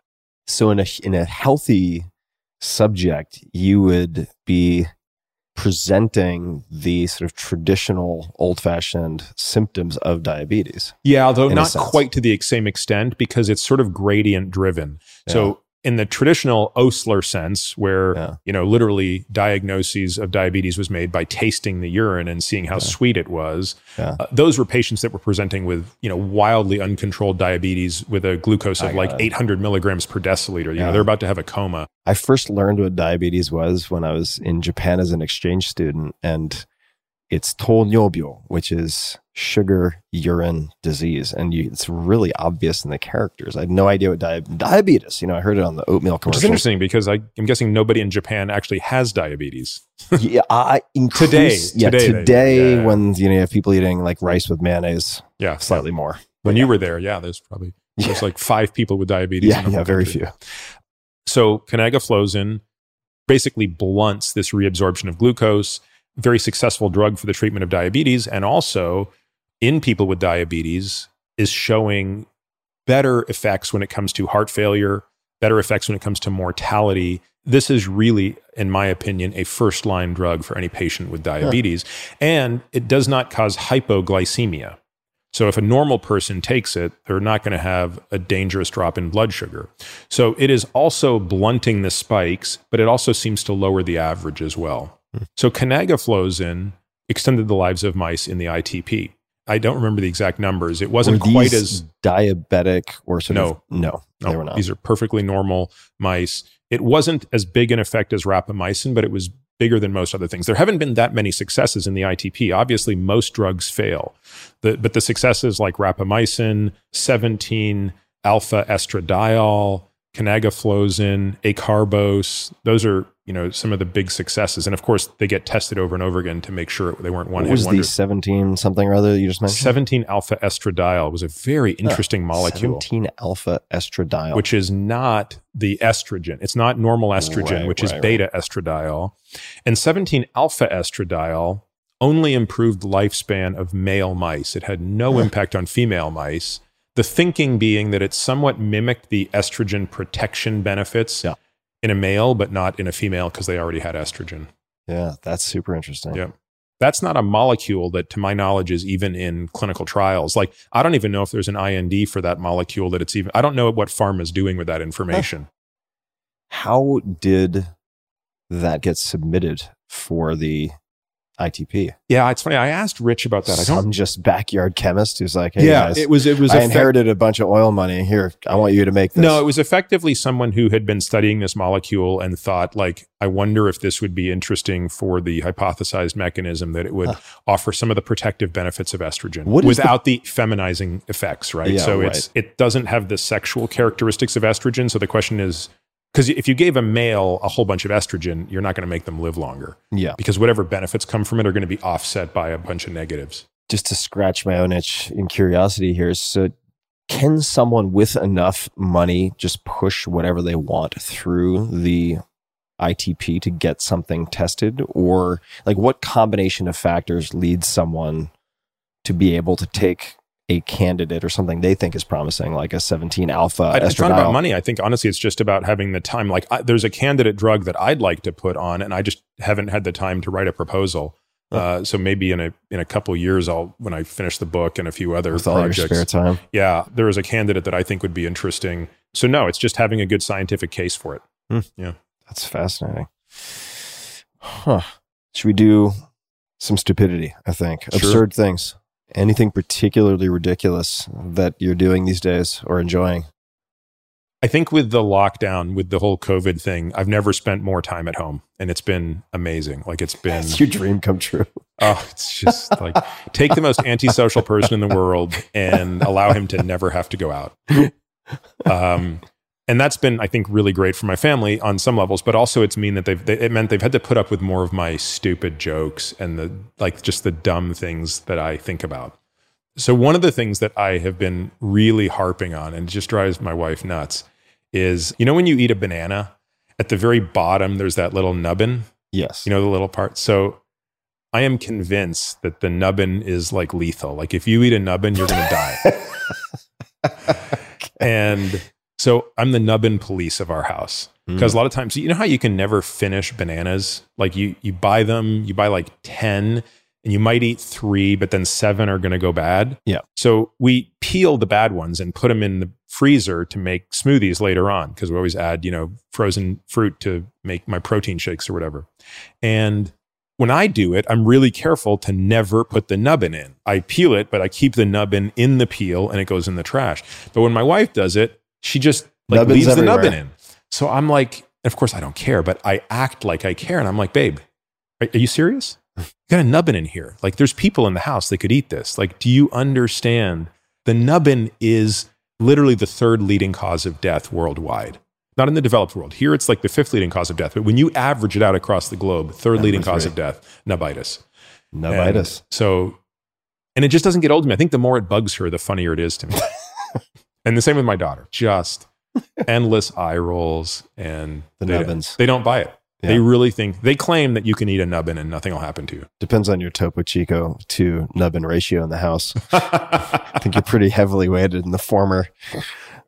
All right, what else do we have on any of the 3 categories, really? If there's something that jumps out where you're like, this is really, for any reason, pulling my attention. Let me look at my list here and see what else. Oh, I know. Something else I've changed my mind on. Yeah. I'm way, way, way more bullish on sauna than I have ever been before. Tell me more. I used to be in the camp of sauna feels great. It maybe even helps you sleep a bit better, but that's probably about it. There's no way you're going to really live longer because you're in a sauna. While truthfully, we don't have really great prospective data, or sorry, I should say we have good prospective data. We don't have good randomized data. I think this is one of those things where the burden of evidence in the non-randomized data is so strong, it's becoming hard to ignore. So most of the research on this subject has come out of Finland and... the sauna lobby. Surprise, yeah. And so there's the obvious issues with this, right? The people who can afford to sauna are by definition going to have more time on their hands, more disposable income, probably more education, like all of the standard things. On top of that, if you're going to choose to sauna because you believe it's healthy, what else are you doing because you believe it is healthy? I mean, right. So if the data showed that sauna versus non-sauna was like a 5% improvement in mortality, it would be hard to get that excited about it. But when you look at the largest published series on this, you see a benefit in all-cause mortality, a relative risk reduction of 40% and an absolute risk reduction of like 18%. Those are high numbers. Those are ridiculous numbers. And that's when you are comparing someone who like saunas 4 to 7 times a week. I was going to ask you. Yeah, so what's the dose and frequency and stuff? Yeah, what's the dose and frequency and what do you believe the minimum effective dose to be? Kind of like the zone 2 training, you described what it is, and then you said, so just 2 hours a week, I do 4 times 45. Yeah, just to get to the punchline, I think based on the research, the MED is 4 sessions, 20 minutes, 80 degrees Celsius. 4 sessions times 20 minutes, 80 degrees Celsius. Yep. Oh, you Fahrenheit. What's the conversion there? I should be better. It's about 175 Fahrenheit. 175 Fahrenheit. Got it. Dry, wet. There's much more literature on dry. You know, I actually had a call with a patient this morning and this topic of saunas came up and she asked if she could substitute steam rooms and such. And I said, we just don't know because we don't have the data. So, you know, the precautionary principle would say if you have access to a dry sauna, that's where we have reams and reams and reams of data. So it's probably where it goes. But look, if you think about what the mechanism of action is. Yeah, I was going to ask you next. Is it heat shock proteins? Is it something else? I think it's many things. I think it's heat shock proteins. I think it's nitric oxide. I think it's literally vascular tone, right? Reduction in blood pressure, increase in heart rate and cardiac output. So there's a bit of an exercise benefit. I think BDNF has been measured. I can't recall. That could be another potential benefit. So my guess is it's BDNF, brain-derived neurotrophic factor. Yeah. I think it's probably 6 things that are all moving in the right direction. It's funny, when I have done some sauna-ing, I've done lactate checks in there to see if it gets me to zone two. It's not a pure exercise mimetic because it doesn't even get me to the level of a zone two workout, at least when it comes to a pure ATP uptake or ATP production standpoint. But yeah, I've become really optimistic on this, and I think it's very promising. And I think it's, again, it's the challenge is how scalable is it, right? Like it's not that easy to do. I would imagine also contraindicated for a lot of folks. Yeah. Depending. Yeah. I suspect if you're really far down the line of your health is suffering and you're, you know, particularly old or something like that, or your heart's a little more frail. Yeah. This might push you a little bit beyond. So again, it speaks to sort of prevention and hopefully with COVID kind of winding its way down and enough people getting vaccinated, people can get back to gyms where saunas are and things like that. Yeah. Amazing. Preferred method for zone two training. Seems like you do most of your work on a bike. I do. I like the bike. It's just my body is so much more efficient on a bike than anything else. Do you have a preferred stationary bike? Or do you? Yeah, I do. I ride my bike, like my road bike, on something called a Wahoo Kicker. Wahoo Kicker. Which is awesome. Like hands down. If someone doesn't have a road bike, then my favorite stationary bike is the Kaiser. Der Kaiser. No, I don't think that's actually there. But the Sosa. K-A-I-S-E-R? Yeah, K-A-I-S-E-R, I believe. All right. And I think Kaiser makes such a fantastic spin bike. You want to do one more change your mind about or one more excited? You can dealer's choice. Yeah, I'm pretty excited about GLP-1 agonists. Me too. I don't even know what that means. Tell me, Peter. All right, so GLP-1 agonist, glucagon-like peptide 1. They also go by GLP-1 RAs. So glucagon-like peptide 1 receptor agonist. Okay, so glucagon is a hormone. It's made by the liver, sort of opposes the action of insulin. It's a hormone that produces satiety and can regulate blood glucose levels. Regulate meaning it's catabolic. Lowers blood glucose. It secretes insulin, actually. It results in secretion of insulin to lower blood glucose. So got it. These are a group of drugs that have been around for quite some time. Also a high choice in people with type 2 diabetes. A trial came out, I want to say 2014, showing that one of these drugs was actually also pretty good for weight loss in non-diabetics. It didn't get a lot of traction. The effect size was reasonable, but it wasn't great. I looked at it quite a bit because I remember at the time I had a patient whose weight was really recalcitrant. It just wasn't clear what it was going to take to help her lose weight. And I certainly am not a fan of stimulants for weight loss. Drugs like phentermine can be somewhat effective, but they can also have their side effects and be somewhat habit-forming. And we had sort of noodled this, and eventually we ended up trying this drug. It didn't really have that much of an effect, and I kind of sort of put it aside for a while until about 6 or 7 months ago. I was talking to someone who had an early line of sight into a trial that was going to be published, and they said, you know, they'd been using it clinically, a newer version of this drug. It's called semaglutide. The trade name is Ozempic. And they said, yeah, you've got to see what this drug can do. So the dose that's given for people with diabetes is 1 milligram once a week. So it's an injectable drug. So it comes in a little pen. You know, shoot it in your gut or your leg once a week, 1 milligram. Intramuscular or subcutaneous? Yeah, tiny little insulin syringe. And he said, yeah, but when we push people up to 2.5 milligrams, the weight loss is comical. This is not just people with diabetes. This is anybody. And then sure enough, there was a study that was published probably a couple of months ago looking at semaglutide in overweight and obese people without diabetes. And the weight loss was through the moon. I mean, it was, you know, we're talking like 20% weight loss. Holy shit. Completely durable as long as you're on the drug. So then it begs the question, what happens when you come off the drug? We haven't seen fully what that looks like yet. I mean, I think we need to see what those studies look like. I mean, my thinking of this, we've now put a lot of patients on this drug. I mean, a lot is relative, but you know, maybe 12, 15 patients we've put on this drug. Some people can't tolerate it because of the nausea. So nausea. Yeah. I mean, that's definitely one of the side effects. How often is it administered? Once a week. Once a week. Is the nausea transient or is it? Yeah, it tends to fluctuate. So if you inject it on a Sunday, and then, you know, usually by the next Saturday, the symptoms are gone. But then when you hit yourself on that Sunday, Monday, Tuesday, you'll be a bit more nauseous. Now, again, so it's transient across the week, but it also seems to be transient over time. So the dose in the study was 2.4 milligrams. So, you know, 2.5 times higher than you're doing it in people with type 2 diabetes.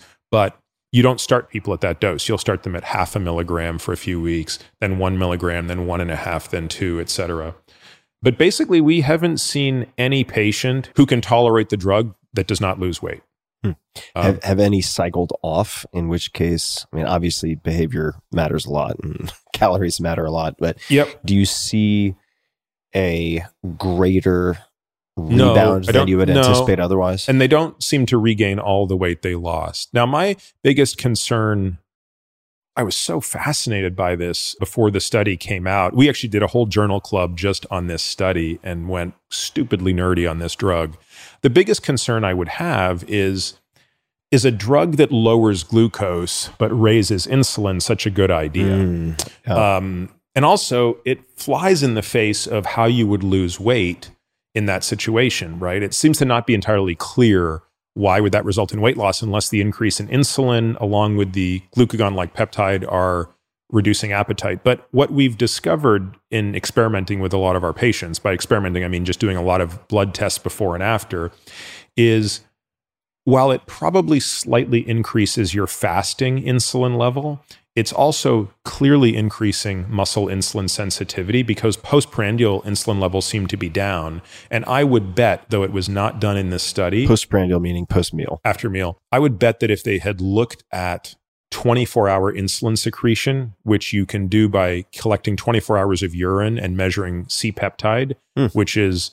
exists in a 1-to-1 ratio with insulin because when insulin comes out, it's a pro-hormone and then it gets cleaved into insulin and C-peptide. So you should have one C-peptide for every insulin. So if you measure the urinary amount of C-peptide, you know how much insulin was secreted. I'm really disappointed that study didn't do that, but my guess would be that they saw 24-hour C-peptide go down even as resting insulin went up. Okay, which would mean, and well... Please correct me if I'm oversimplifying this, but that if you look at the average, it is not net leading you to increased insulin levels. That's right. Yeah. That's so interesting. Now, when you say 20% reductions, are we talking about body fat or body weight or? Body weight.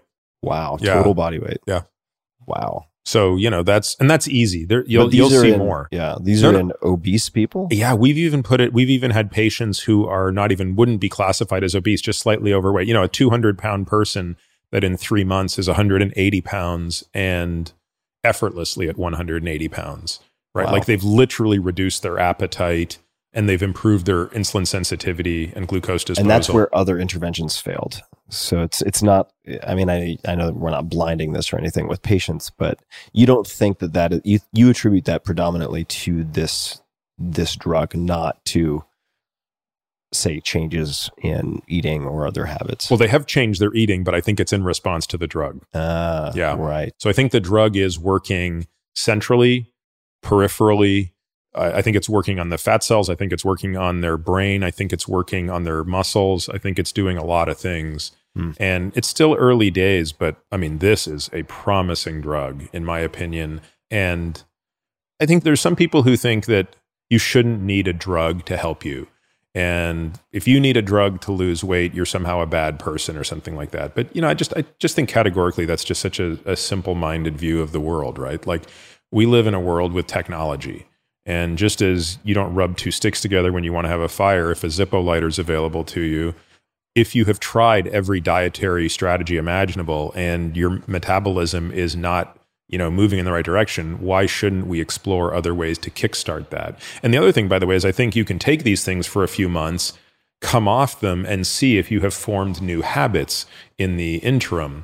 I also think there'll be, in my mind, a model for cycling. 3 months on, 3 months off, 3 months on, 3 months off. Again, we want to make sure that that doesn't cause some recalcitrance to the medication or something like that. But I think this is exciting. I think this warrants a lot more follow-up. But what it's saying is that things that improve diabetes also improve health. And nothing does that more than exercise and nutrition. That's the reality of it. But not everybody can do enough exercise and the right nutrition with enough ease to get the benefits. So the more tools we have in our toolkit that go outside of that, the better. Dig it. Peter, always so fun to hang. And I want to underscore to me how exciting and interesting it is for people listening to strive to increase their scientific literacy. And you have your series of articles, which we'll put in the show notes. There's a book that I enjoyed tremendously called Bad Science by Ben Goldacre, who I believe is an MD, and enjoyed that so much that had a few excerpts from that book put into the appendix or the appendices of For Our Body, because I wanted to provide some basics. Are there any other resources or recommendations for folks who want to improve their ability to separate fact from fiction, hype from reality when it comes to headlines, media, studies, and so on? I mean, not to get to Peter Attia level, but to get to the point where they just have a better ability to separate signal from noise with this kind of thing. You know, there's a good newsletter that I subscribe to out of the University of Indiana. It's called the Metabolomics and Energetics, or Metabolism and Energetics. It's like a weekly newsletter that comes out on Fridays. And it's, you know, it's pretty detailed, but one of the sections is always headline versus study. Oh, that's great. And that's always a cute one, because every week you get to see, they just pick one example, because of course there's a billion examples every week of how the headline says something and it turns out to have nothing in common with the study. Now, that's not exactly the question you've asked, but it is a good illustration of just how, if you read something in the media, you should just assume it's being taken out of context and it's incorrect. And unfortunately, I wish I had better answers on... Well, it would be like if you saw a headline that said, eating nubbins increases risk of colorectal cancer by 100%. But if the chance is 1 in 10 billion people and it goes to 2 in 10 billion people... Doesn't mean you should pay attention to that's it. That's right. And that's not a great to discredit your nubbin theory. But that's a great example of always knowing absolute risk versus relative risk. That's exactly like the kind of stuff we talk about in studying studies is never pay attention to relative risk without knowing absolute risk as well, and things like that. So yeah. Peter, I think it might be time for us to prepare for our prandial adventure. That's probably not the way you use it. To have our meal, to have our preprandial exploration. Our preprandial exploration of various cacti. Is agave considered a cacti? Well, I guess, what is mezcal actually made from? Is it agave? I know it's like a campfire in your mouth, but that doesn't tell us much about the botanical origins. I know sitol is different. Have you had sitol as a side note? It's a plant, or I should say it's a beverage. Maybe it isn't a plant, but it's only found in a few parts of Texas and Mexico. And it's sort of in between tequila and mezcal. Speaking of Texas, can I tell you the only thing so far about Texas I'm not fond of? Scorpions in your kitchen? I've only found six. That was this morning in my household. We took care of it. It was fine. It's the cactuses when I'm out in the bush. Mm. So when I was out... What are you doing out in the bush? Well, when I was out doing that precision shooting a couple months ago, They were like... Training for your counter sniper operation. That's right. So we had like mats down on the ground, and we're laying on our mats and we're shooting off into the distance. And I vaguely remember someone saying, stay on your mat. Oh, God. So at one point I'm like loading my magazine and I kind of rolled off the mat and... you know, loaded it and was shooting. And then like that day we're driving home and I'm like, God, why does my butt hurt so much? And why does my leg hurt so much? And, you know, by the time I got home, I realized I was just full of these little micro needles. And I mean, this is how you know your wife really loves you, because like I had to give her a set of tweezers to literally start yanking these needles out of my butt and my leg. And I actually still have some there. 3 months later, I can still feel some of the ones that broke beneath it. And so I'm going on this hunt in about 3 weeks, and it's my first time hunting axis deer here in Texas. And one of the things that the guy who's taking me said is, you got to make sure your shoes, like the cactuses won't go through your boots. So you're not going to wear your ninja socks for this one? Yeah, no, this will not be a barefoot hunt. But aside from the cactuses, man. Yeah, yeah, yeah. All good in the Republic of Texas. I have a shirt. Maybe I'll get you one of these. You might have seen it. It says, has a big flag, Texan flag on it. It says, most likely to secede. Yeah. They sell those at the airport in Austin for those who are interested. Well, Peter, off to dinner we go. Thanks again. Is there anything that you would like to mention before we close? Of course, people can find you. Peter Attia MD will basically take them to everything, I would imagine. That's the website, that's Twitter, it's Instagram, that's Facebook, also YouTube. So you've been very consistent with how people can reach you. The podcast is The Drive, which, as mentioned, is a weekly deep dive podcast focusing on all of the nerdy subjects that I find so fascinating that Peter and his guests know so much about. Anything you'd like to add to that? I mean, I would just say that some decaffeinated brands of coffee are just as tasty as the real thing. You know what the reference is? What movie is that from? I don't get the reference. What is that? Is that Real Genius? I think it's Real Genius. Oh, is that Real Genius? I think so, yeah. You know, I'll give you a bit of Austin trivia. We're going all over the show here, but there is a food truck here in Austin, which I had been told by a former professional tennis player I had to try. It had the best chicken wings. And for me, the chicken wings in general are kind of like the pistachios of the fowl family. They're just so much work and you just don't get much out of it. Turns out Tommy Want Wingy, which is the name of this food truck, has incredible chicken wings. They're delicious. I don't know what anabolics they give these chickens, but they're enormous. You can have a full meal. And Tommy Want Wingy.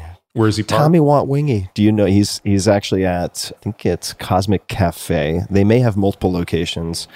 Do you know what reference Tommy Want Wingy is from? Well, it's not the Donger Need Food. So that's 16 Candles. Tommy Boy, Chris Farley, Tommy Want Wingy, the diner scene. It's funny. I've seen that movie 100 times. How have I missed that? Oh, yeah, yeah. Where he's talking about his sales process and he convinces them to, the waitress to fire up the kitchen after they've closed, and he grabs, I think it's like a muffin, and he's like, let's say that's my prospect, and he walks through this entire thing. We'll link to this video in the show notes so that for people who want us to get Chris Farley plus zone 2 training plus rapamycin in one place, this is probably the only site on the internet that will have all of those in one set of show notes.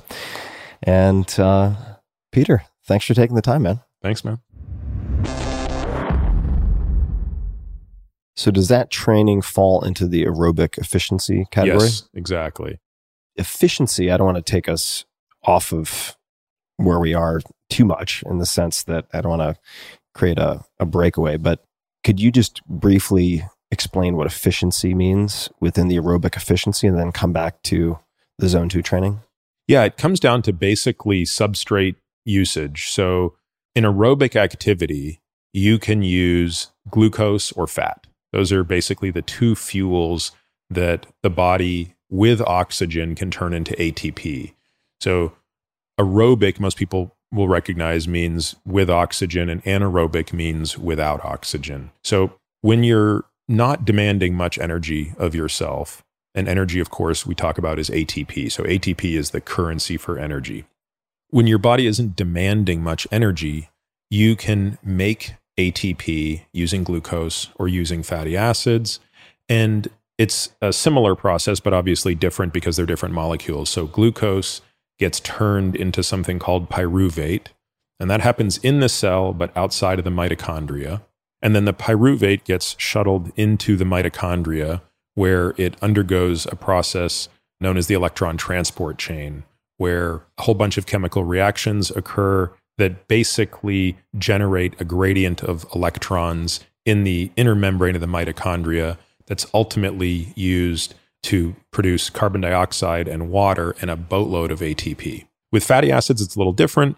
Fatty acids get broken down into smaller chunks of fatty acids that have two carbons called acetyl-CoA, and the acetyl-CoAs get fed into the mitochondria and undergo the same sort of process. So what's nice about that is you have the ability to use both fuels. But when energy demands start to climb, so when you are asking more of yourself, when you're now running or when you're walking up a flight of stairs or doing anything that now the body's saying, hey, I need more and more ATP, that glucose system is the first one to cave. So the glucose system, when you turn the glucose into pyruvate, it basically says, I don't have enough oxygen to run this through the mitochondria to do what I need. I'm going to instead turn pyruvate into lactate, which yields some ATP, but a pittance compared to what it could do. So pyruvate into lactate will generate 1/16 the ATP that it would if it went into the Krebs cycle, which is horrible, but it's like any port in a storm. It's like, I don't have a choice. As a side note, everybody tends to think that lactate is what causes the soreness when you're doing that. It's actually not the lactate. It's hydrogen. It's the hydrogen ion that accompanies the lactate, because lactate is acidic. So you don't actually feel anything from the lactate. And lactate itself is actually a pretty remarkable fuel. The brain, there's emerging evidence that the brain actually likes lactate as a fuel, and the liver can turn it back into glucose pretty easily. But nevertheless, it's inefficient. It's a horrible way to turn your hydrocarbon into ATP, and it does come with this problem of being self-limited. So the efficiency speaks to the longer you can use the mitochondria, the better. And this zone 2 characteristic is really one of the most remarkable ways to separate and differentiate people with different degrees of metabolic efficiency. So Inigo San Milan and George Brooks did a study that I talked about at length in one of the AMAs. Did you say Cesar Milan? No, I'm kidding. Oh. It's a dog trainer. Yeah. What were the names again? Inigo, San Milan, and George Brooks. Got it. Inigo's been a guest on my podcast as well. They did a study looking at 3 cohorts of people: professional cyclists, fit people, and people with type 2 diabetes. Just real quick, how did they define fit? I don't remember exactly, but it would be like people who exercise a certain number of hours a week who were pretty fit. These were people that were probably exercising 10 hours a week or something to that effect. So not just kind of like weekend 10 hours a week is non-trivial. No, not at all, right? And what they looked at was what were their lactate curves on a bicycle, and at what point did they reach that 2 millimole level? You know, it's just a staggering difference. So all of them would ultimately achieve high lactates, admittedly very different powers. The fitter you are, the more power you generate before you hit that peak lactate. The people with type 2 diabetes were reaching this critical threshold at something in the vicinity of 80 to 100 watts. So 80 to 100 watts on a bike, if you don't know what that feels like, it's hard to explain what that would. I wish I had a good conversion for what that feels like. That's not a lot of effort. I mean, guess for someone who spends any time on ground, slight incline. Yeah, flat ground, no wind, going 13 or 14 miles an hour. Got it. Maybe less, which amounts to about 1.2 watts per kilo, because you always want to normalize these things to body weight. So 1.2 watts per kilo, 1 watt per kilo, in that vicinity. The reasonably well-trained person was hitting that number at closer to 150 to 170 watts, putting them pretty comfortably in about the 1.7, 1.8 watt per kilo range. So, you know, significantly higher than people with type 2 diabetes. And the professional cyclists were hitting that mark in the vicinity of 320 to 360 watts. And of course, they're even lighter. So they're hitting that number at a staggering 4 watts per kilo. What was the total duration of the assessment? It's typically done, unlike a ramp test where you're quickly changing, you typically do long ramps. So 15 minutes, check lactate, 15 minutes, check lactate, or 10 minutes would be about the minimum. Do you think those results would have looked different had the muscle groups involved been different? Had it been like a hand bike or something like that? I guess I'm wondering if there's any localized effect just given the training of the cyclist.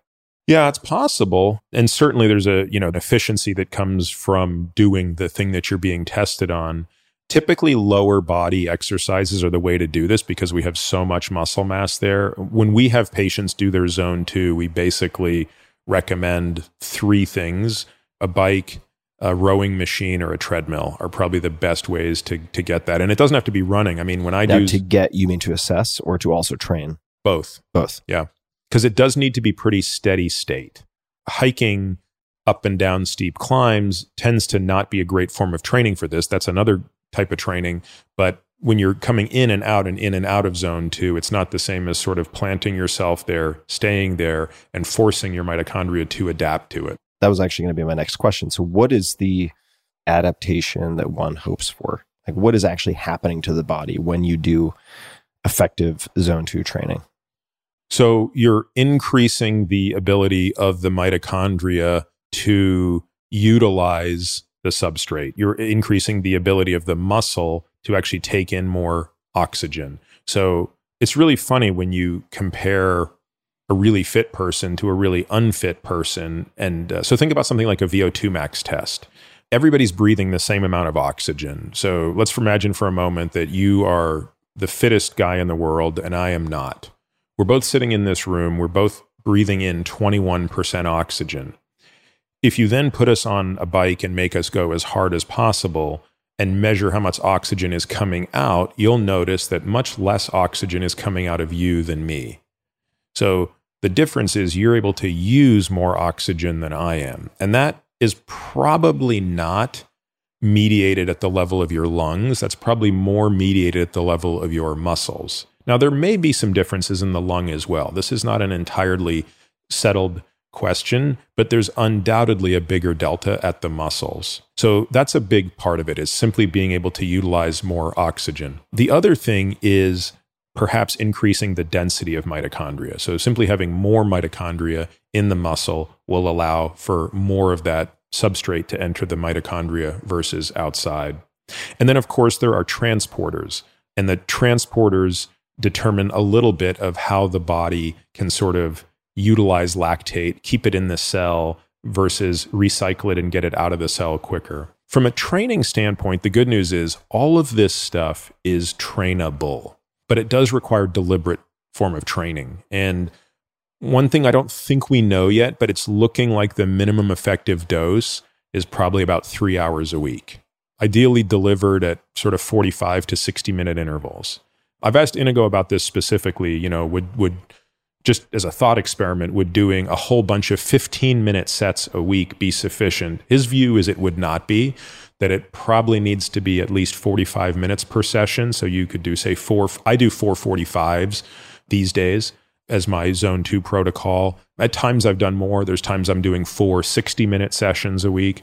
And those should feel, if I'm remembering correctly from what you said earlier, those should not feel agonizing. No. That these should be kind of sustained all day hike type of, I know hike isn't exactly perfect, but assuming it's a, say, flat ground, constant load, this should be something you could sustain for much longer than, say, 45 minutes. That's right. And not all of our patients want to use a lactate test. So I lactate test myself every time I do a zone 2 test. So I have... So unlike you, Peter. Right. So for 3 years, I have every session I've ever done recorded by power, heart rate, lactate, all of that stuff. Because you do see variation, by the way. So a given power doesn't always keep me at the same zone 2. So how well I slept the night before, my state of hydration, what I've eaten will all impact this. But how are you tracking whether you are in zone 2 or not? By poking my finger and lactate. Yep, I'm using that. Okay, so when people don't want to do that, what do we recommend? Well, we recommend figuring out what your zone 2 heart rate is, because you can track heart rate really easily. So rectal probe most of the time? Exactly. No, that's for temperature. So heart rate... Depends on how long it is, right? So yeah. Just sitting right there on the vena cava. So with heart rate, you want to give somebody a starting point. So one option is you tell people to do a little bit of lactate testing, maybe test yourself once a month, figure out what your heart rate is, and then going forward, just rely on heart rate. For people who never, ever, ever want to poke themselves or just are insulted by how expensive these stupid things are, which they are really stupidly expensive. Like the lactate meter is $250, but the strips are $4 a piece. So, nice. Which is just so aggravating, because you know these things cost about 12 cents to make. We usually use 2 ways of estimating. One estimate is 180 minus your age, which I think is the low estimate. So a 50-year-old, you'd start them at about 130. 130 what? Beats per minute. Another way to estimate it is if you know your maximum heart rate. So this is usually for people who exercise quite a bit with a heart rate monitor, and they know what their true maximum heart rate is. So let's say a person's out there and they say, you know what, I can achieve 178 beats per minute just before I feel like I'm going to keel over. That's your max heart rate. I usually start people at about 78% of max heart rate. Now, again, the next thing we layer on that is the sort of the litmus test of how do you feel? Are you able to almost carry out a conversation when you're doing the activity? And the answer should be yes, but I don't really want to. That's about the sweet spot. It's a strained conversation, but you could do it. Yeah, like yesterday I was doing my zone 2 and my dad called and I'd missed a bunch of his calls. Normally I don't answer the phone when I'm on the bike because I have a fan that is blowing air on me so much and it's so noisy, but I answered the phone anyway. So, you know, I talked to my dad for 5 minutes, which mostly meant I let him talk and I was kind of like grunting a little bit. Yeah, uh-huh, yeah, okay, yeah, uh-huh, uh-huh, uh-huh. But I wouldn't want to do this on my bike for a zone 2. Like this would be a bit more than I'd want to do. And if you can't talk at all, which you wouldn't be able to talk, of course, if you're doing like a zone 5, then you're obviously going too hard. The long-term benefit, just to reiterate, the long-term benefit of doing zone 2 training for, say, a minimum effective dose of 3 hours per week is what? And when can someone expect to start to see adaptations that are beneficial? Well, the latter is a good question because it probably depends on from where you start. With someone who's starting out really metabolically broken, which by definition is what type 2 diabetes is, that's the most extreme example we have of completely broken metabolism, right? So a complete inability to partition fuel, almost a complete inability to burn fatty acids, which again gets back to your question about efficiency. An efficient engine should be able to run on 2 fuels. It should be able to run on glucose and it should be able to run on fat. A broken engine can only run on the short-term fuel, which is glucose. That's a brutal cycle to be in. If you can only run on glucose, you're going to be in a tough situation because we can store such a tiny amount of glucose relative to fat, and you're going to be at the mercy of fluctuating glucose levels constantly. Whereas if you can rely on fat, you're better off. I've seen people make adaptations to this. I would usually say it takes 3 to 6 months to start to see some adaptations. I guess over the past 2.5 years, my zone 2 power has gone up by 25%. Power measured by watts. Yeah. And to be honest, it's still below what it was 9 years ago or 7 years ago when I was training as a cyclist. So even though I didn't think of this type of training as a cyclist, I would do these types of workouts as an important part of my overall training. And I was just infinitely fitter back then. So my zone 2 back then was probably 40 watts higher than it is now, although my zone 2 is probably 40 watts higher now than it was 2.5 years ago. Hey guys, this is Tim again. Just a few more things before you take off. Number 1, this is 5-Bullet Friday. Do you want to get a short email from me? Would you enjoy getting a short email from me every Friday that provides a little morsel of fun before the weekend? And 5-Bullet Friday is a very short email where I share the coolest things I've found or that I've been pondering over the week. That could include favorite new albums that I've discovered. It could include gizmos and gadgets and all sorts of weird shit that I've somehow dug up in the world of the esoteric as I do. It could include favorite articles that I've read and that I've shared with my close friends, for instance. And it's very short. It's just a little tiny bite of goodness before you head off for the weekend. So if you want to receive that, check it out. Just go to 4hourworkweek.com. That's 4hourworkweek.com, all spelled out, and just drop in your email and you will get the very next one. And if you sign up, I hope you enjoy it. This episode is brought to you by Oura, O-U-R-A. It is the only wearable that I wear on a daily basis. Oura is the company behind the smart ring that delivers personalized sleep and health insights to help you optimize just about everything. And I've tried every device out there that you can imagine. This one really makes the cut. I've been using it religiously for at least 6 months now, and I was introduced to it by Dr. Peter Attia, who's also vetted just about everything. With advanced sensors, Oura packs state-of-the-art heart rate variability, HRV, super important to me, temperature, activity, and sleep monitoring technology into a convenient, non-invasive ring. It's tiny. It weighs less than 6 grams and focuses on 3 key insights: sleep, readiness, and activity. So I can use it to help focus my attention on the type, volume, intensity of exercise that I should do in a given day. I use it to determine how certain types of alcohol at different times of the day affect my sleep, which they do, and I can see all of that in graph form trended over time. There are tons of actionable insights that have come from using this ring for me. They have a number of incredible people on their team. Dr. Matthew Walker, a professor of neuroscience and psychology at UC Berkeley, and also author of Why We Sleep, the mega hit, is Oura's chief science advisor, as just one example. The Oura ring is one of the most accurate wearables available because it measures your vitals directly from your finger. So it's not deducing that or making a best guesstimate based on a bunch of other things and trying to triangulate.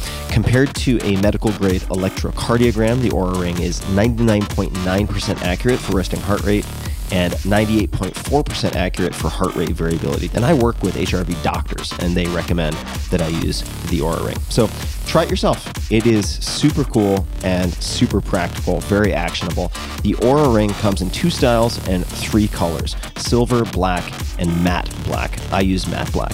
For $299, you can give or get the gift of health by visiting auraring.com. That's OURARING.com. Again, that's auraring.com. This episode is brought to you by 8 Sleep. My God, am I in love with 8 Sleep. Good sleep is the ultimate game changer. More than 30% of Americans struggle with sleep, and I'm a member of that sad group. Temperature is one of the main causes of poor sleep, and heat has always been my nemesis.